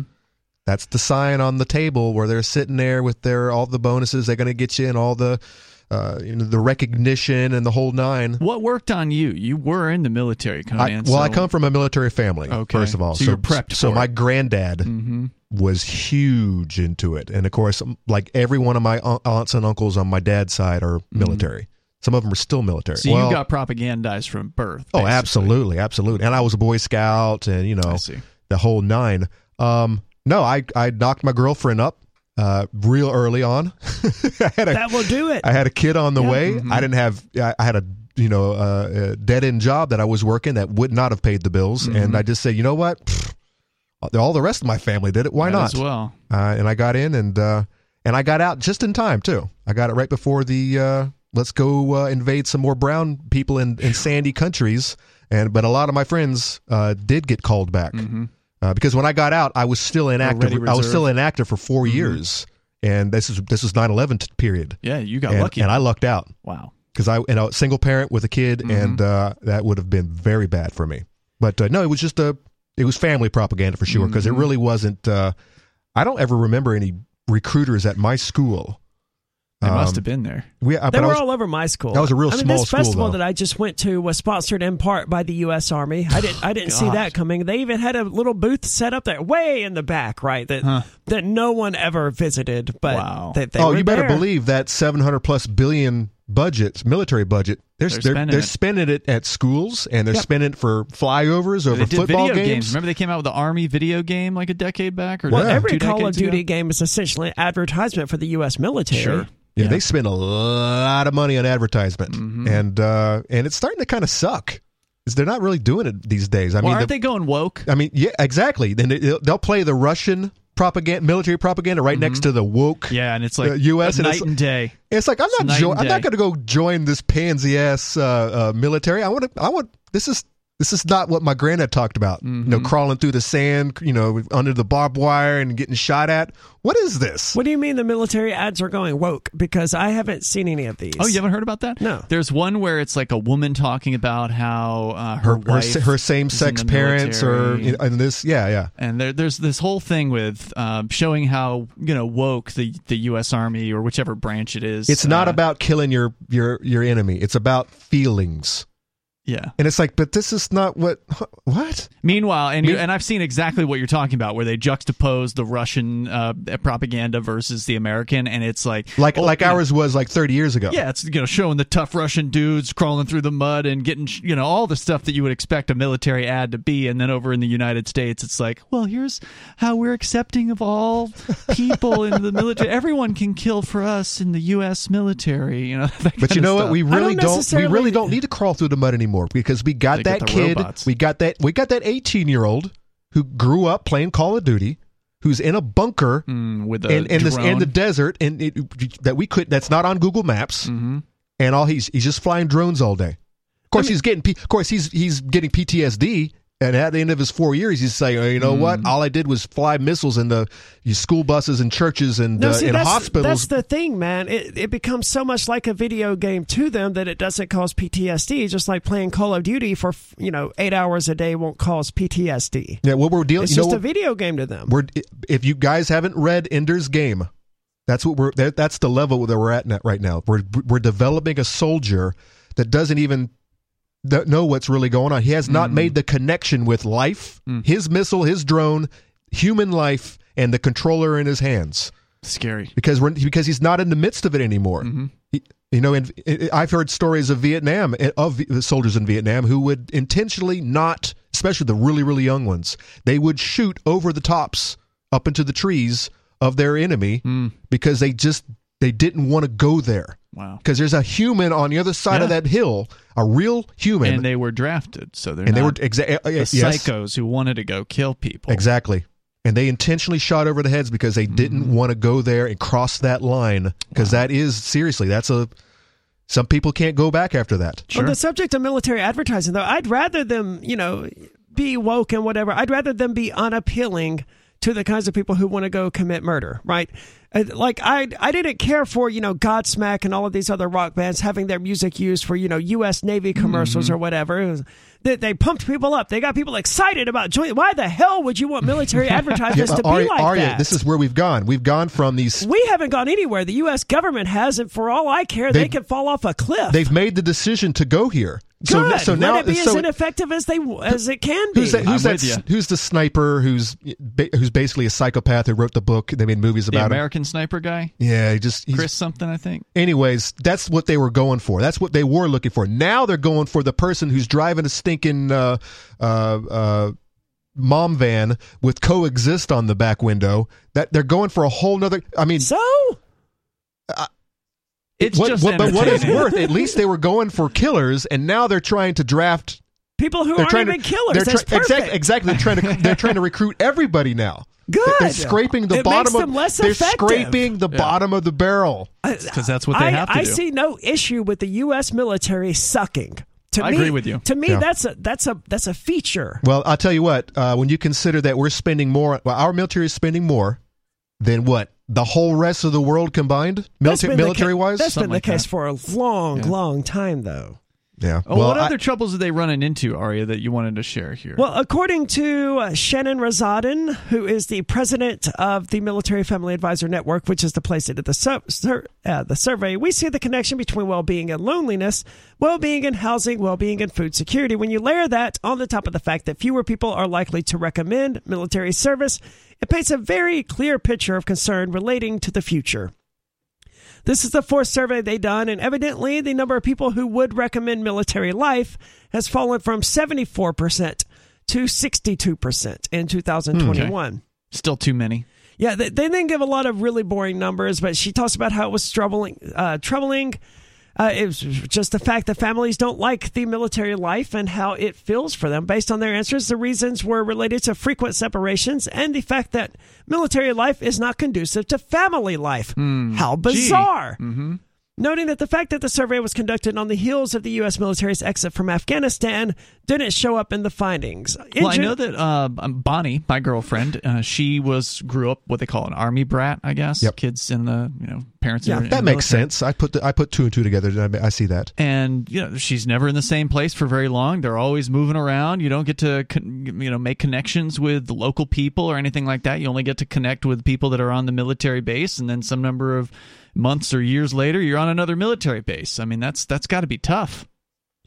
It's also expensive, right? Uh, out of all of those people who recently experienced a permanent change of station, they had negative or very negative experiences with the reimbursement of moving costs. Mm. The effects, oh, so the military screwing their own people while they're working for them. Yeah, forty percent of people reported that issue. Hmm. Uh, thirty-eight percent reported effects on spouse employment. You know, obviously your spouse has to get a new job or transfer or whatever. Right, and usually that means working on the military base at some you know, and the cost grocery of, store. They all work at the commissary. Yeah. And the cost of living could go up in your new place, or it could go down, mm-hmm. which I guess would be an okay thing. But, you know, if it goes up, you're not getting more money to, you know, be stationed in New York City versus being stationed in Iowa. Sure. So there's a lot of good reasons. Housing costs, of course, are up. More I don't than think fifty there's a military base in New York City. But, yeah, but I mean, well, yeah, but you, no, you know your I mean, your housing and your uh, food are uh, it's it's dependent on your location. Mm, okay, so you will be paid more according to where you're at. Oh, they will adjust it. Oh, yeah, absolutely. Oh, okay. Out of those people who lived in privatized housing, only sixty-four percent said the condition of their housing has changed. eight percent, however, said they had gotten worse. And twenty-eight percent said conditions have gotten better. So the housing situation, yeah. I mean, they go into a bunch of numbers here that aren't overly interesting. But the, the important part is that fewer people are recommending this experience yes. to others. And, and that's that's a good thing, in my opinion. Matters. Uh, there's more coming up here. The number six oh three, two eight three, six one six oh, and you can share your thoughts. Maybe you've been in the military and you can uh, weigh in. It's Free Talk Live.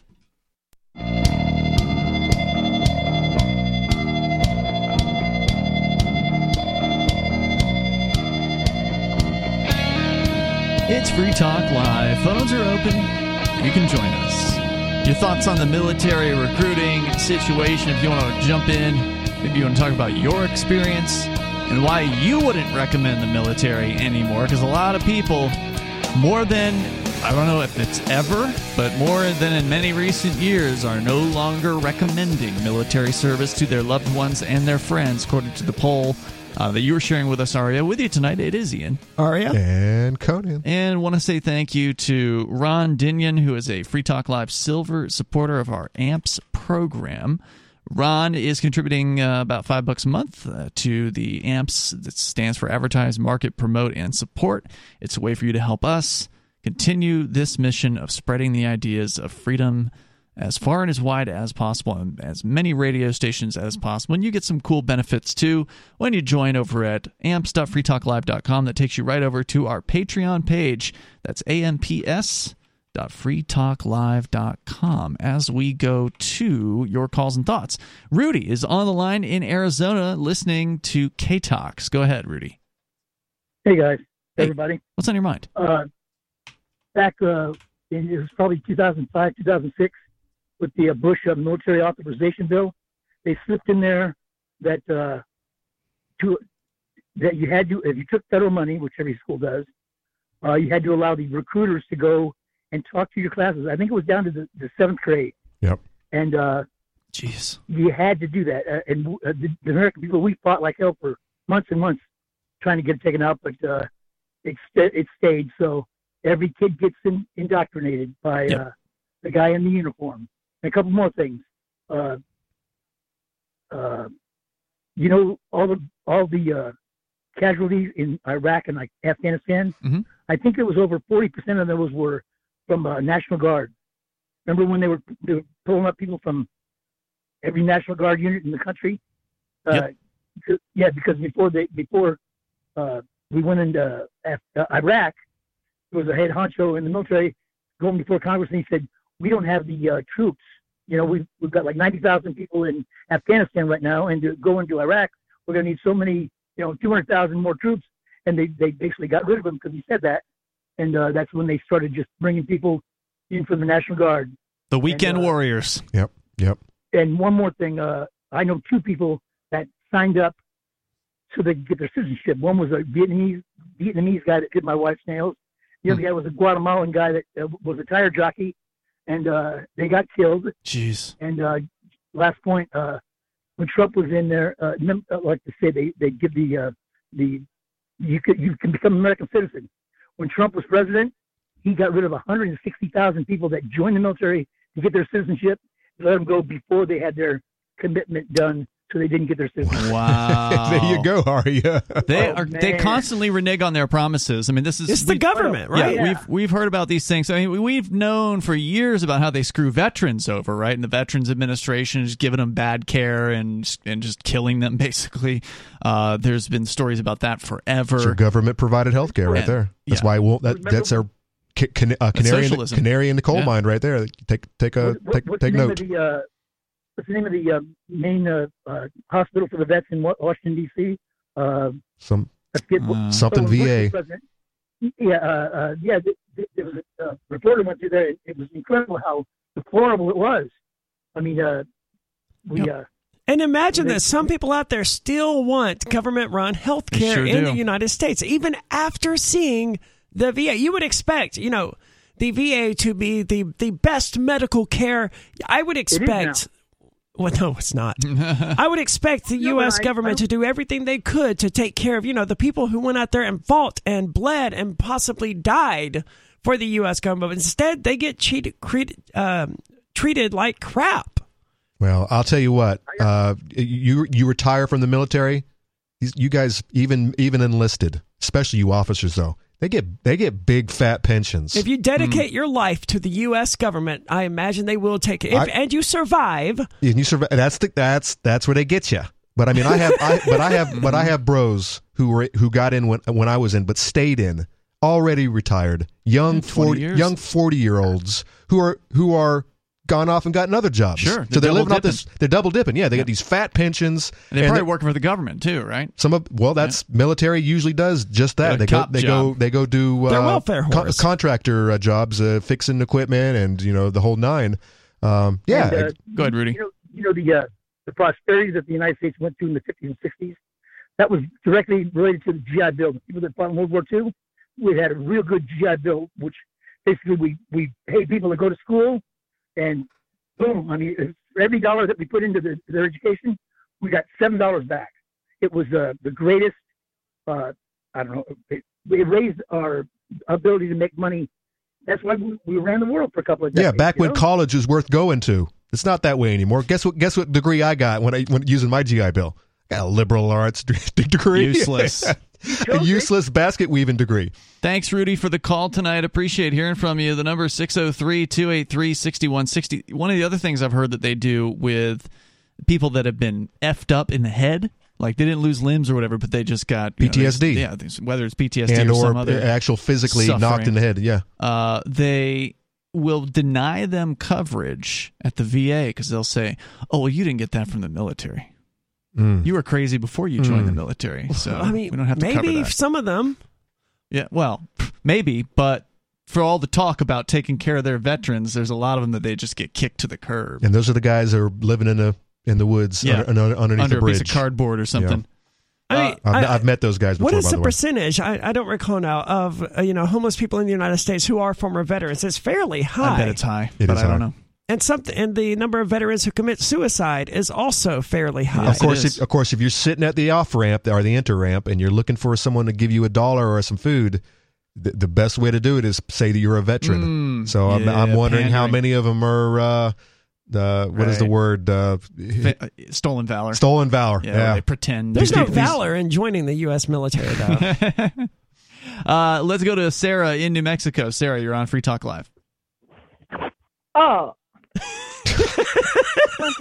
Wow, she didn't start with yes. She's so caught off guard, though.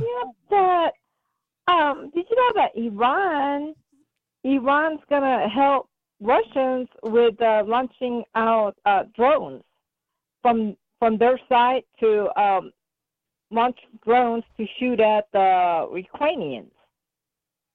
All right. Okay. So, are you guys surprised with the Iranians? Because the I was watching the um, the Rick Steve travel shows like I do, and it turns out that their oil was nationalized for maybe a decade or so.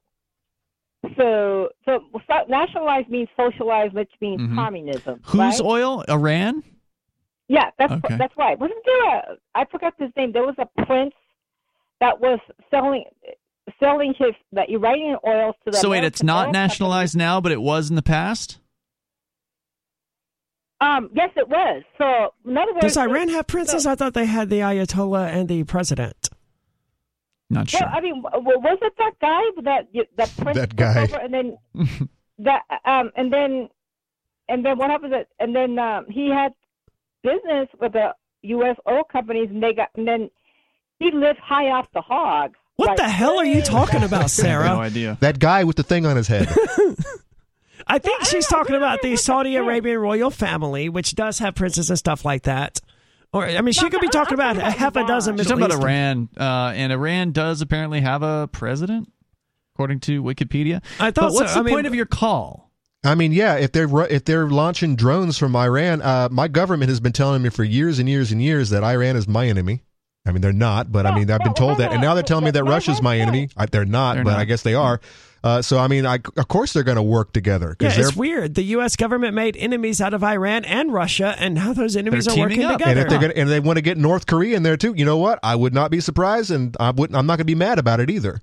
That can be the new axis of evil, as Bush called them yep. back in two thousand three. You, but what's the point of your call? Well, well my, my whole point is that they nationalized the oil, which means they have socialist, communist, um, and oil then they didn't, and then they unnationalized it, right? Because you said it, they don't have that anymore. But I, I have no idea who, how is um, controlling it. Who's how it's distributed. I mean, I don't know if the country, the state owns it or not. But my whole point is that all, uh, most of the Middle Eastern countries have been socialist communists. Why don't you move there then? Out. Well, you know, I'm here. I'm, I'm We've had people offer to pay for your ticket if they'll if you'll just like fly to China. I bet you they'd pay for your ticket if you could get one to uh, to Iran. I don't we could fundraise right. We could start the fundraiser tonight. We'll just get you, put you on a boat, and we'll send you over there. You know that guy that's in jail in Russia that they hate uh, Putin? It's like telling him to move to America. You think it's that easy? They're putting people it in jail be. in Ukraine it who, are pro, who are pro-Putin. Thank you for the call tonight. I, I wish it was easy for people to move around the world, and then we would have a better world because people could go to the places that they thought was right for them. Ah, we don't live there yet, though. Hour three's coming up.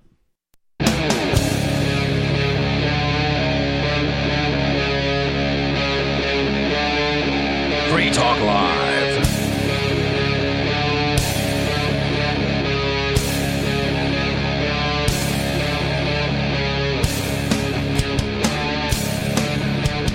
It is Free Talk Live, and you can join us here. We're kicking off the third hour of the show. Phones are open, and the number is six oh three, two eight three, six one six oh. That's six oh three, two eight three, six one six oh. Ian here with you.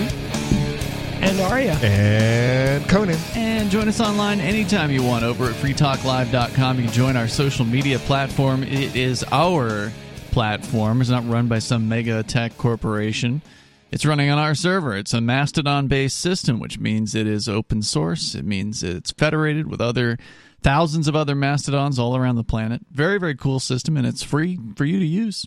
And you got a lot more freedom to express yourself there. It's social dot free talk live dot com. And they don't feed you, your algos don't feed you loads and loads of nonsense that you don't want to watch. You yep. you like what you like, and that's your stream. Is that they don't just Correct. keep it doesn't just keep going forever and ever. Amen. And no advertising. Yes, either. yes. Uh, so get on over to social dot free talk live dot com as we go to your phone calls. Major Payne is on the line in Michigan. Go ahead, Major. Hey guys, area. Um, I was just thinking one of the flies in the ointment that the government's got right now with this recruiting concept of theirs is uh, they're talking to young men that they expect to be warriors, and they're telling them that they got to listen to Tickle Me Elmo and take the Fauci ouchie. And if they're paying any kind of attention at all, they're hearing these horror stories about guys that are getting run out of the military with, you know, a year or two left on their hitch, and they're losing their entire pension. It's not like the government's trying to be fair and offering them, you know, a, an adequate percentage for the time of the contract they fulfilled. How, no, of course they're, not. They're putting themselves untrustworthy once again. Of course, that's how they do it, and it's amazing that anybody continues to uh, to join. But as Conan pointed out, they've got a grip on Hollywood, so there's propaganda that has just been pumped into Americans' heads for decades, generations upon generations, about this uh, this military. And maybe we're starting to see that break at this point, but they still do have a real grip on the American populace. Yeah, with, just look at that look at that polling data from yeah, last week, where more than it's, sixty percent. It's still like almost seventy percent. Mm-hmm. Of people still are in they favor of the military, not the police so much, but yeah, it's the because we're up there too. But yeah, but yeah. You, but you don't have the police. Usually, you don't have a police table. It's, what uh, it's, like did recruiting? You guys ever have recruitment? Not recruitment day, but uh, what is it? Job uh, fair. Job fair at the schools. What, are, are, is the police usually there? Do they we even didn't have, have do, do they even have school. to go out and advertise? Because I, I know the police are complaining too. Wait, wait, wait. Do you mean job fairs or where the, the cops or the, the people with uh, certain careers come and speak? Career day. Career day. That's what it was called. Yeah, we had yeah. that. And and usually the and usually the, the gym was, you know, all of the employers in town, including the military and sometimes the police. Set know. up shop, set up a table. Uh, at my school, we didn't have anything going on in the gym. They would just have speakers come into classrooms and talk about their. I told you guys a couple of weeks ago at the Cherry Festival in Traverse City, they had one of them recruiting tent set up for the state police. Somebody stole it about midnight. Anything else, Major? Um, well, I did have another damn thought, but I must have tilted my head and the marble rolled out the roulette wheel. All right, man. Thanks for the call tonight. Uh, did, did your article that we just covered, Aria, mention all of the military who have taking have taken honorable discharges in the last two years because they refused to take the jab? Well, it was from the Military Times. That's, because that's part of their... Pro- yeah, exactly. They so, wanted... By the way, they I looked well, at that. Well, they are propagandists. They wanted more money. They wanted more money. That's why they were complaining. Yeah. I mean, it's officially... It's, it's the official mouthpiece of the U S. Army, right? So, I mean, of course, they're going to do everything they can to paint the Army in a positive light. Yeah. I know at least thousands have already taken honorable discharges uh, and not the... They have not taken the jab into their lives. Um... If they decided to go another another another route. I'm surprised. Military Times military? I don't think that's true. Oh, I thought they were.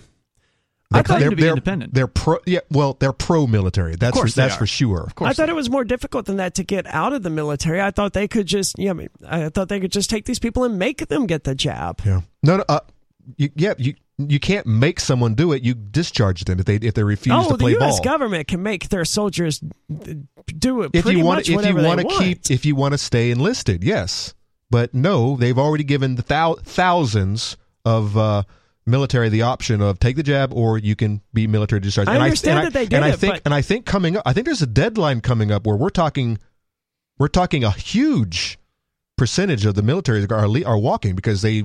There's, there's some, the jab? Yeah, there's some deadline coming up, if I'm not mistaken. I understand that the military yeah. provided people with that option, but isn't there a long history of the military saying, hey, you're going to do this thing whether you like it or not? Of course there or, is. Or we're going to send yes, you to the stockade. Yeah, it's, it's, called, the, it's called the draft. Yeah, so so why would, oh no, we're going to, so why would vaccination be any different? If the military wanted to force these people to get vaccinated, they, they would do it. Because at this moment in time, the draft isn't in, in it, it isn't an option as far as forcing I'm you into the military. It's all, it's all voluntary. I'm, an honorable discharge is letting these people out of their contract. These people gave their lives to the military. The military has been shoving experimental drugs into soldiers for the last several decades. That's yes, they true. Have, Agent Orange. There, this is no different. Well, it is no different. Um, and I think back then, if you didn't want to be experimented upon, you could probably try to quit the military and get dis, you know, discharged in whatever way at that time. Just how much, how what percentage of them are willing to do that okay. is uh, is unknown. Uh, Bonnie's brother, one of her brothers, is in the Air Force, and he has uh, in- indicated that he does not want to get this shot. And I, I don't, she's not in here right now, but I'm sure she would be able to clarify this. The number of people who are not getting the shot is very, very small. Very, very small. So it's a, if, yeah, a lot of the military are already rule followers from yeah. the get go. Yeah. Well, you don't get into the Air Force without the military being your career choice, right? Mm-hmm. The, The, the Air Force in particular, some of the, like the Army or the Marines or whatever, maybe not necessarily a career choice. The National Guard, certainly not a career choice. So those are no, just stepping stones to Air another Force, place. Air Force is totally a career choice. Army is the is the are the deadbeats. They're, they're that's the, what I'm the, saying. The bottom of the barrel. That's what I said. I mean, th- oh, these I'm are sorry. stepping stones to, you know, better places. Supposedly. Like, uh, most of the Marines I know ended up in the Air Force. They re-enlisted and joined the Air Force instead hmm. because and, and apparently being a Marine gave them better chances of being accepted into the Air Force. I don't know how it works, yeah. but I mean, that's the career path that they've chosen. No one goes, boy, I want to be in the National Guard as my career. Right. I just don't think you're going to see a huge percentage or even a, a significant percentage of any of the branches refusing this jab. This is an older article, but all National Guard soldiers were required to be vaccinated by June thirtieth of, twenty, of, of twenty twenty-two. Or, or else. Or, or, or terminated. Yeah. Um, a lot of people don't want to lose their job, just not, like we so, saw. But people. I'm not sure about I'm not sure about active duty. There's a lot of people in the private industry that also took the jab, even though they supposedly didn't want it, because they were just afraid of losing their job. Even though the crazy thing is, even though everybody's hiring, it's like if you're going to get fired, now's the time to get fired because it's so easy to get work out there. From the way, at least the way it looks, because you had a bunch of retirees. We're gonna we're, we're gonna we're we're. We're set for some hard times simply because every, all the baby boomers are retiring. Mm. But a lot of them who maybe had a couple other, a couple more years to go, just decided so, to, to retire it. early. Screw yeah. it. No, I'm not taking this, I'm not taking the vaccine into my life. Yep. I'm just going to take. I'm going to retire two, three, four years earlier than I anticipated. Uh, bye, Felicia. Mm-hmm. And that's what that is what we're dealing with right now. You think that's why there's so many jobs available? Jobs available and a lot of screw-ups, a mm-hmm. lot of uh, coal coal trains getting flipped over because you have a lot of numbskull kids new on the job, fresh on the job, who who hadn't you know loaded a train before, mm-hmm. uh, or or factories, burn, food factories burning down. Because I think there's a lot of numbskulls at the just at screwing the wheel it up because they, because they're not used to uh, that that type of work and or just new on the job, newbies. Meanwhile, I saw somebody posting the other day that New Hampshire is down to two percent unemployment. That doesn't seem right. That doesn't seem right. If you walk around downtown Keene, right. that doesn't that doesn't seem or feel right. Almost like it's almost like they're it's almost like the numbers are are, are hyped up. Well, they are Imagine manipulated. that. Everything yeah. the state says is a lie. Well, they They're are certain- manipulated, right? I think I've heard that if you're not looking for work, they don't consider you unemployed. Like there's a certain definition to being quote unquote legally unemployed. I don't know where are these people at? Because the, because them them checks have not been flowing recently. Yeah, I don't know. Where are these people? What whose basement Who's are these people living in? I yeah. know. It's a good question. Of course, there, of course, there are a lot of baby boomers who are retired who you know who take who, care of their kid. Who got money and they can mm-hmm. take care of a, a deadbeat kid. Could be. A, a, a, a hunter, if you will, a hunter kid, if you will. The number is six oh three, two eight three, six one six oh. If you want to join us here, maybe you've got speculation on how unemployment could be at you know as low as two percent here in New Hampshire. I don't know what it is where you live, uh, but yet everybody's hiring. How does that happen? The number is six oh three, two eight three, six one six oh. On the way, are we going to see psychedelic mushrooms getting legalized in more places than they already are? And they're already in a few places. It's Free Talk Live. More coming up.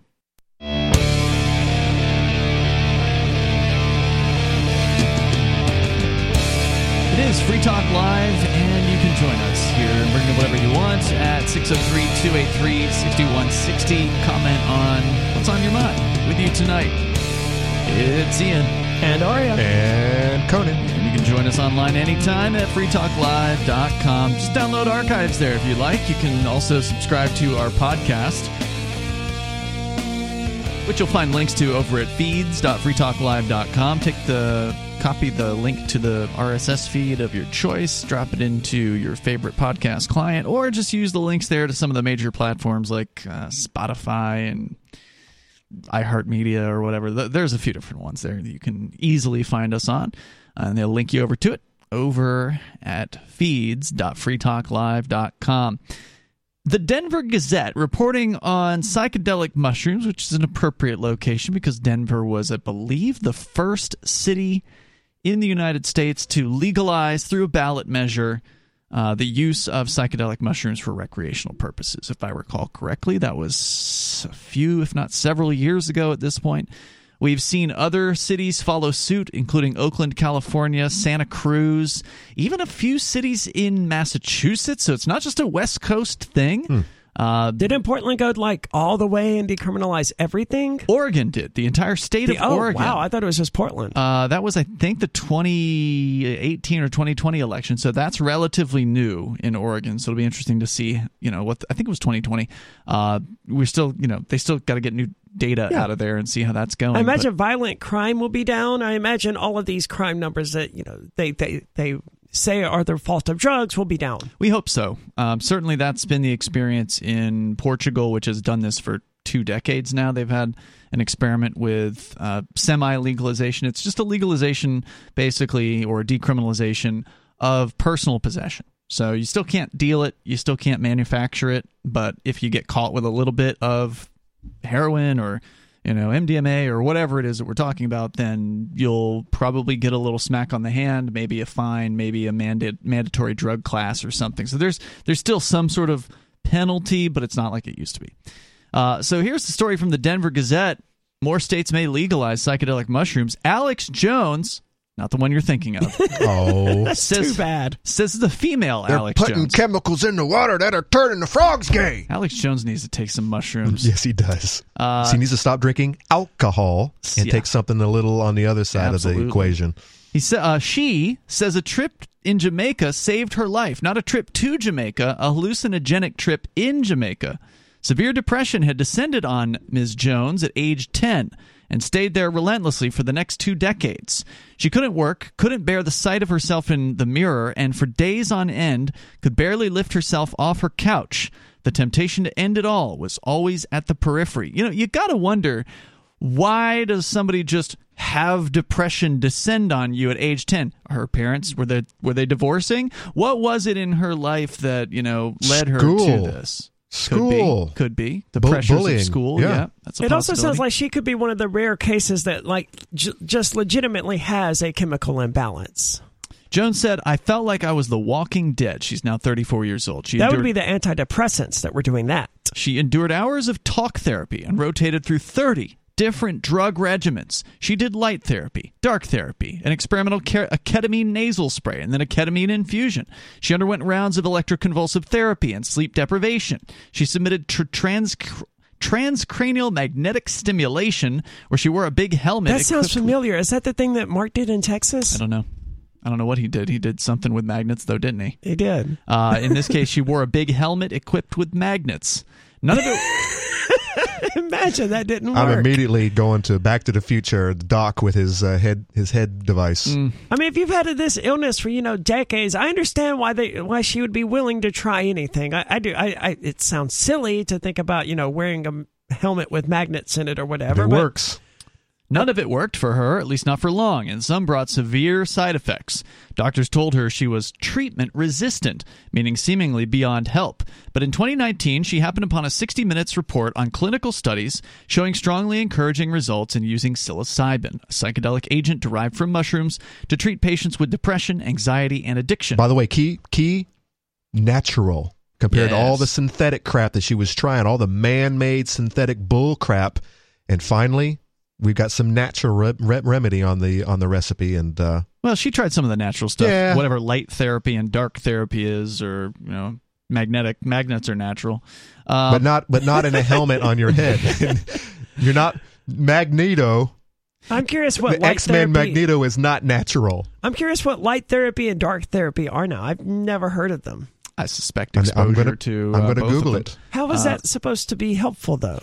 There's all kinds of quackery you know, uh, out there. Well, I mean, you've got uh, uh, cabin fever in uh, the north where yeah. you have lack of sun or too much sun, mm-hmm. and that has a, a detrimental effect on the human br- Well, that's also people being trapped in their in their cabins for months on end without any company and stuff like that. Yeah, but having being in complete darkness or complete light can also... It's just like uh, uh, travel sickness or... Uh, what is it? Uh, zone... That, zone uh, What's, time, what's the word I'm looking for? You're talking about the time zone. Time, time zone change. Jet lag, lag jet yes. Lag, yeah. I mean, yeah, that's, our bodies are basically set up, and if you start playing with the with the, the light, clocks. Or, yeah, yeah. T- start, the internal clocks, it'll mess you up quick. Uh, so outside of the trials, the treatment's not available in the United States, where psilocybin remains illegal under federal law. Jones then booked a one-week stay at a Jamaican retreat. And we've talked about these on Free Talk Live. They're kind of this new thing. Like, it used to be that if you wanted to do ayahuasca, for instance, which is a it's not the same as mushrooms, obviously, but it's a it's another way to uh, to trip and and address some of the issues that uh, that you might have internally. It's a very long trip, from what I understand. I've never done ayahuasca. I have done D M T, which is the short-acting version that you would uh, use, you would uh, inhale, for instance. Uh, but ayahuasca is generally brewed as a tea, and it's going to go for like I don't know, twenty-four hours or something oh crazy God. like that. It's a really long trip.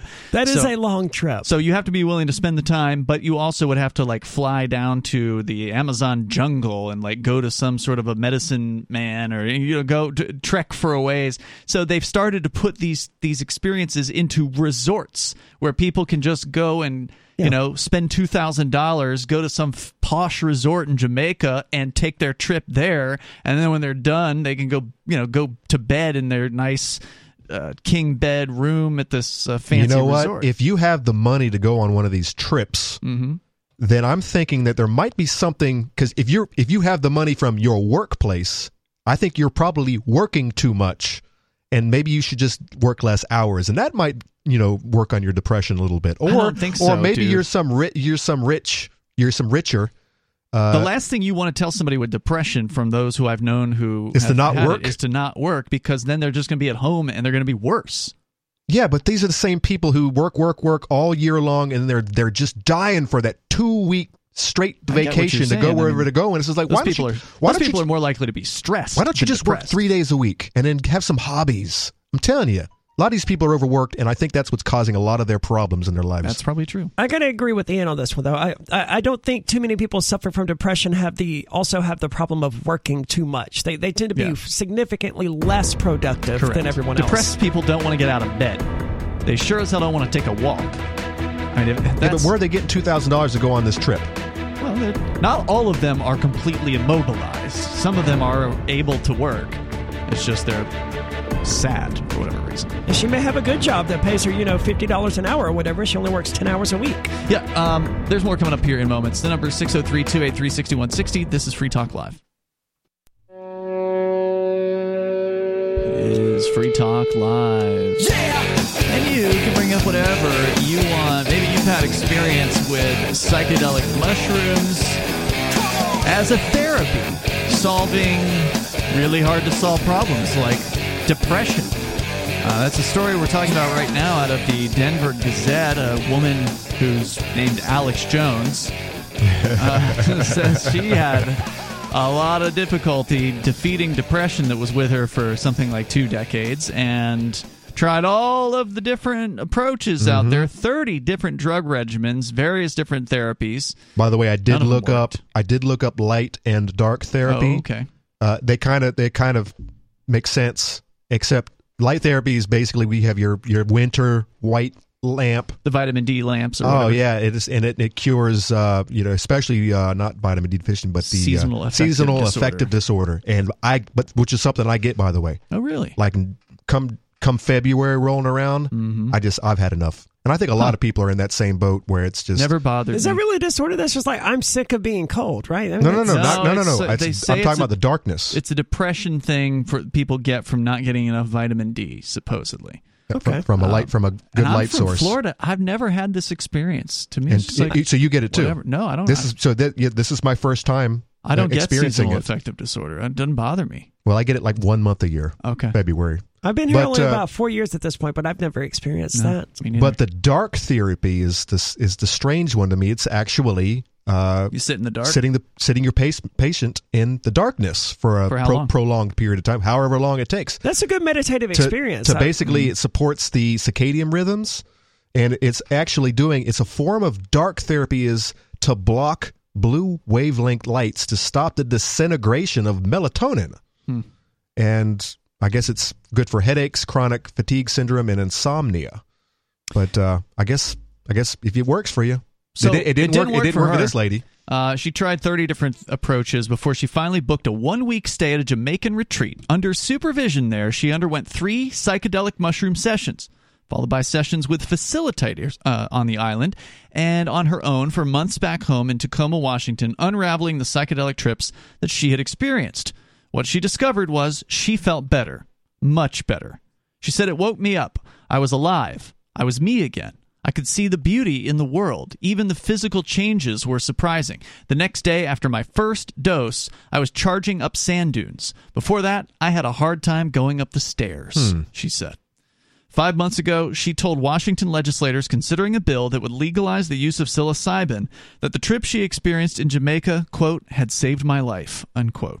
Now, she had a uh, someone supporting her, someone who walking her through the professional, the, the professional yeah. uh, uh, trip sitters, basically. Trip, or, tri- I like that, trip you know, sitter. Witch doctors or whatever you want to call them. I mean, they, it sounds they call like them they may have been closer to therapists. Yeah, they call them facilitators, whether they're licensed therapists or not. They're people who have experience with the drug and they can yeah, and, which, by the way, I it. think is very important to this, this new conversation that we're having uh, of using psychedelics to actually...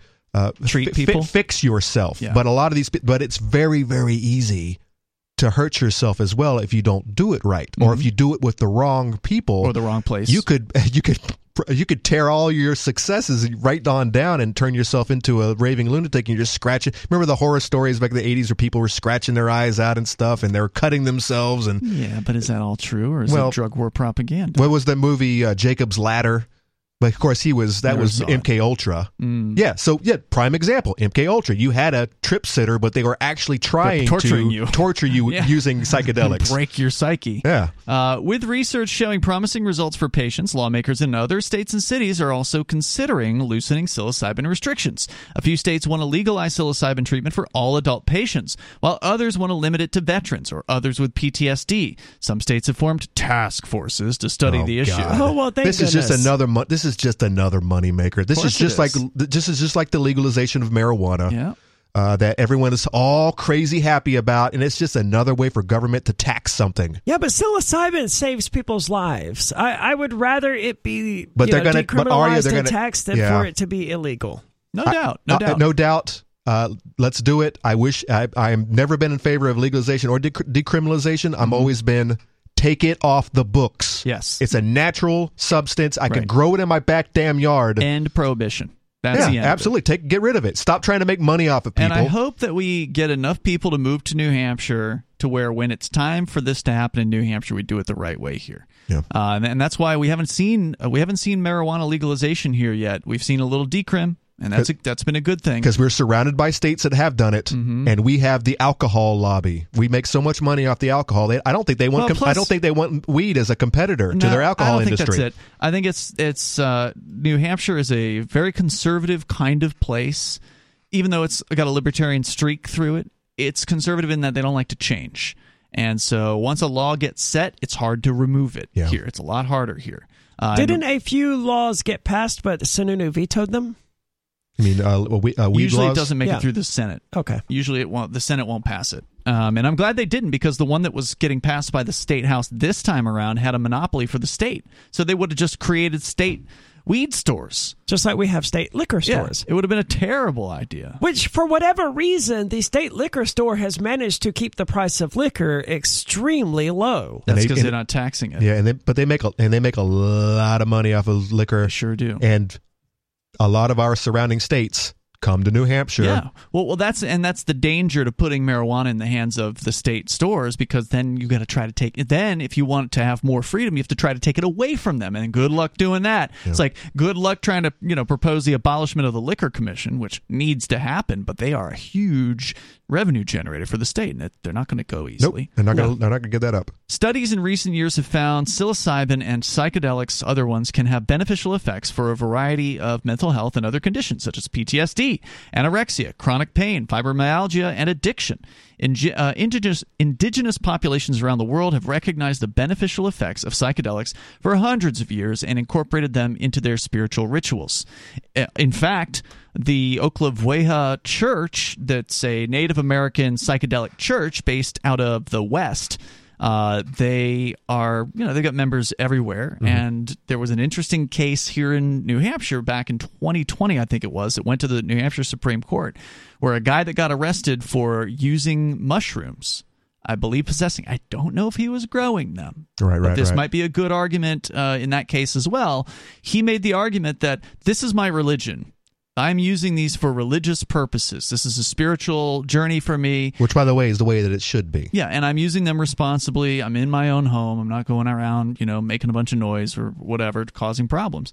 And the Supreme Court of New Hampshire overturned his conviction and made an amazing um, It was like a five statement. to zero decision. It as was well. unanimous, yeah. yep. Uh, and so they made the statement that New Hampshire's Constitution is stronger than the United States Constitution for religious expression. And the point they made was, in the U S Constitution, you have freedom of religion. Okay, well, that's good. But in New Hampshire, you have the freedom of worship. You have the freedom to worship your God in the way that you choose. And so they said, overturned. You're free. Good. And it was amazing. So, so but the funny thing is, it's still illegal. The Reformed Satanic Church advocates psilocybin for religious purposes as well. Yeah, it's, hey. But it's still illegal here to to do these things. Uh, and you know, I've, I've made this point in front of the State House when there there was this year there was actually a, a bill to decriminalize psychedelic mushrooms in the same way that marijuana has been decriminalized, where it would just be a one hundred dollars fine if you got caught with some. Right, right. And uh, unfortunately, that bill didn't move forward, even though I pointed out to these old coots in the state legislature, it's like, hey, you guys, this is def- by de facto already legal as long as it's for, you know, religious purposes. So why don't you get caught up and actually make it decriminalized for all other purposes? As you mentioned, because change is hard for it some is. of these old yeah. coots. It really is. I mean, these are the same people who are like, well, we don't want to legalize marijuana because how are you going to keep the kids from getting on yeah. crack or whatever crazy thing they were saying? In twenty eighteen, the Food and Drug Administration named psilocybin a breakthrough therapy in treatment for severe depression, a designation the agency applies to drugs that in this that in early trials demonstrate substantial improvement over existing treatments. What agency said this? U S. Food and Drug Administration, the F D A. Not everyone is ready to give mushrooms the go-ahead. In written testimony in February to the Maine Joint Legislative Committee, uh, which was considering a legalization measure, a director of the C D C cautioned that there are not yet enough recognized medical standards to ensure the safe use of psilocybin. Mm. Uh, there's more coming up here in moments. You can share your thoughts on legalizing shrooms here on Free Talk Live.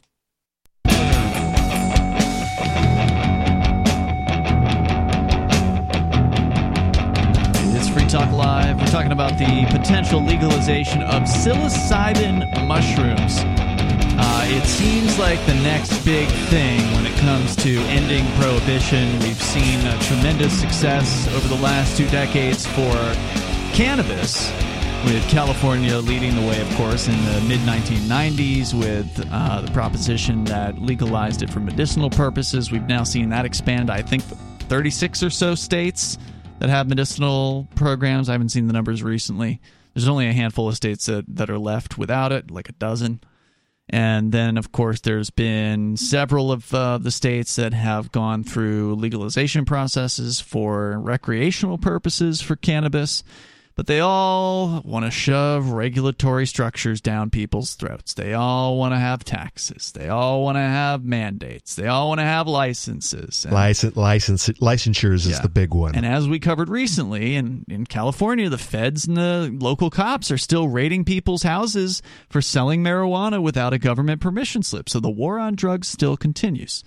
And that's what it's always been about. It's always about licenses and paying permission. the government fees and begging yeah. their permission. Even if the thing is legal, you still have to beg their permission in order to engage in that behavior. Yeah. That's yeah. not freedom. Because no. the government and all of the departments that uh, that use government don't like competition. Correct. They don't like some little guy in his backyard growing a, a tremendous product. And they like control. They like to be the ones who get to be the kingmakers. Yep. They get to say which Control one of their the price. buddies are going to get the license. And then, oh, I'm sorry, we don't have any more licenses available in your area. And that's what they do in, in a lot of these places.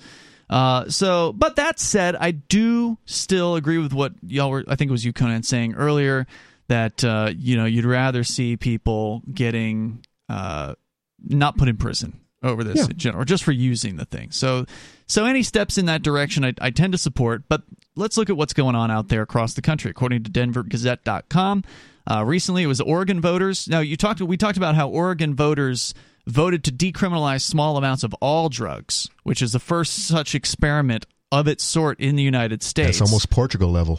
Yeah, that was kind of the inspiration behind it, as I understand. So we're still waiting. You know, it's, it hasn't even been two years yet. Since. It's been successful everywhere. It's been tried, though. So yes, it will I tend be to think it'll be okay. Uh, but that same year, they also approved a ballot measure that puts the state on a path to a regulatory and licensing framework starting in twenty twenty-three will enable patients to take psilocybin under supervision.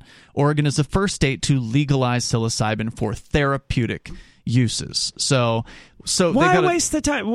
That's how marijuana started out. You know, medical licen- reasons. Licensures. Now you now you have to have a specialist who is who specializes in psilocybin mm-hmm. treatment, a trip sitter.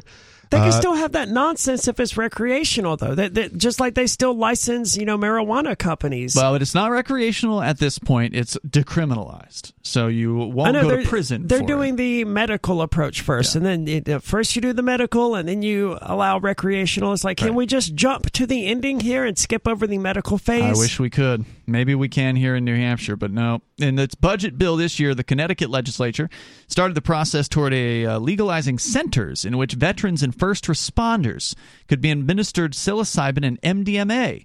Wow. Some, some veteran groups have pushed for making psychedelic treatments available for veterans, particularly those with P T S D. But that's not going to include anybody else besides veterans and first responders.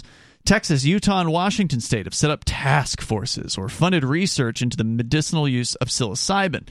Uh, Maryland has created a one million dollars fund to study alternative treatments, including psychedelics, for P T S D or traumatic brain injury, and pay for those treatments for veterans.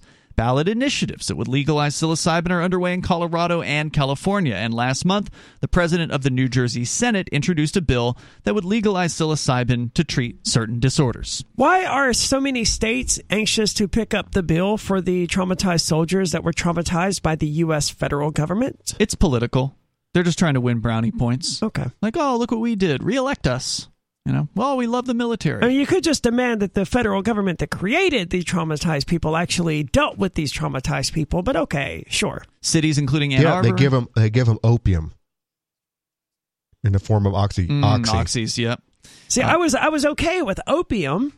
But until I went down, right. I took it to the next. Yeah, then they overly process it, just like yeah. you could. You could right. probably make a. But that's but that is their answer to treating mm-hmm. dope 'em up P T S D and mm-hmm. uh, just every and and every other kind of ailment that the the vets uh, have to suffer afterwards. They they dope them up. Yeah, that's just the truth. Cities, including Ann Arbor, Michigan, Denver, Oakland, California, and Seattle, have passed measures that essentially decriminalize psych- uh, psychedelic mushrooms and sometimes other psychedelics derived from plants or fungi. The cities make no distinction between medical and recreational uses, and the world hasn't melted down in those cities. Everything is okay as far as psychedelic mushroom use is concerned. Well, psychedelic drugs don't generally, you know, invite a lot of crime. That's true. If everyone is running around on psychedelic drugs, no one's running around, you know, beating people up or being violent or anything like that, because everyone's just kind of having a good time and they're one with the universe, and Indeed. You don't want to destroy they're, yourself. They're laying on their living room floor in the carpet, and they're yeah. Most the- of them aren't running around. Fair. I guess it depends on how dosed they are. They're probably safely at home if they are responsible people. Uh, but those states may put a regulatory system in place. Or even in those states that might put a regulatory system in place, would not do so in a medical setting, a concern raised by the objector in in Maine. Uh, the Maine bill, which didn't pass, contemplated psilocybin centers that the man testified, quote, would function like recreational use facilities rather than medical treatment facilities, puts limitations on the department's ability to regulate safe use. Mushroom dens. And doesn't incorporate sufficient behavioral and public health input to the structure. Blah, blah, blah. We always have to go up against these prohibitionists, and it's just so tiring.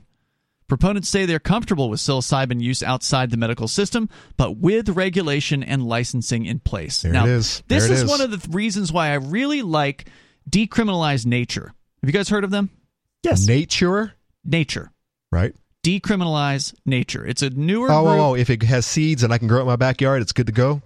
That's kind of what they advocate. They advocate specifically for for psilocybin and other psychedelics. Weed. Uh, that are natural. I mean, how different is it from a tomato?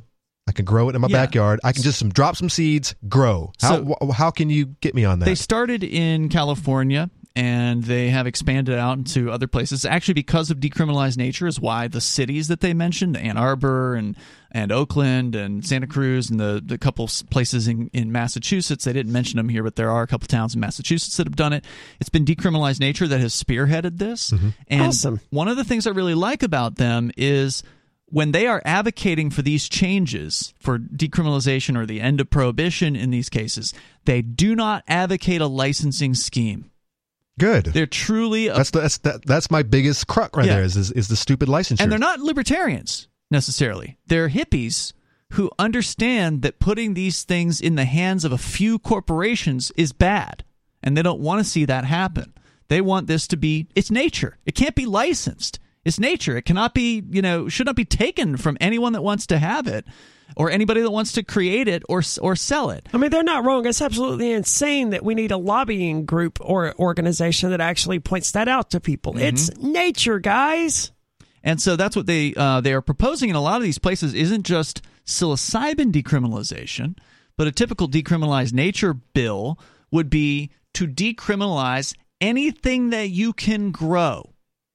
So whether that be, you know, cacti that you could use for mescaline uh, purposes, mm-hmm. or whether that be marijuana, or, you know, whatever we're talking about, ayahuasca based, you know, whatever that is you make ayahuasca out of. I don't know. There's a few different plants I think that can do that. But these sorts of things and fungi. So fungi and plants, anything that naturally can be grown, they want to see uh, made legal, want to see decriminalized. I think that's a great. So, so I like. To, I'm looking at their mission statement. I think yeah. they're. I think they're on, on. They've got it together. They got it together. They're, Uh, anyway, it uh, Bonnie had put together a group here in New Hampshire, and we went and we testified on the bill uh, here in New Hampshire. There's video of that. If you go to free keen dot com, you can search for psilocybin or mushrooms, and I'm sure that'll come up.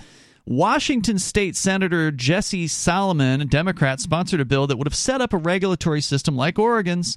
It would have adopted standards for cultivating mushrooms and processing psilocybin, as well as licensing centers and providers who would administer the drugs to patients, so a bunch of bureaucracy. The bill didn't move out of committee, but lawmakers appropriated two hundred thousand dollars for a task force to study the issue. Oh, the, good. Yeah. That'll be productive. Uh, he said the original bill generated keen interest, particularly during a two-hour hearing during which several veterans testified. And that's one of the key issues here is to making these things happen. Whatever it is that's being proposed, you got to find veterans. If you can tr- if you can parade some veterans in front of a city council and get a vet, you know, get veterans to tell them that this helps them, that taking mushrooms help them with their P T S D, you'll get unanimous votes out of the yeah, council. Not always, though. I went. I went before city council as a veteran mm-hmm. when they were when they were promoting their thin blue line down Marlboro Street where they oh, painted yeah, the well, thin. That's different. I got up there and I said, "This is bullcrap. This is bullcrap. I'm a veteran. This is bullcrap." And they said, "Ah, we're gonna do it anyway. Yeah. Screw you, Conan. I'm get out of here." On mushroom bills, Conan. You gotta get the veterans. So if you guys are working on this stuff out there, make sure you recruit some of them to help you out. Uh, and check out Decriminalized Nature. We'll see you tomorrow night online. In the meantime, at free talk live dot com.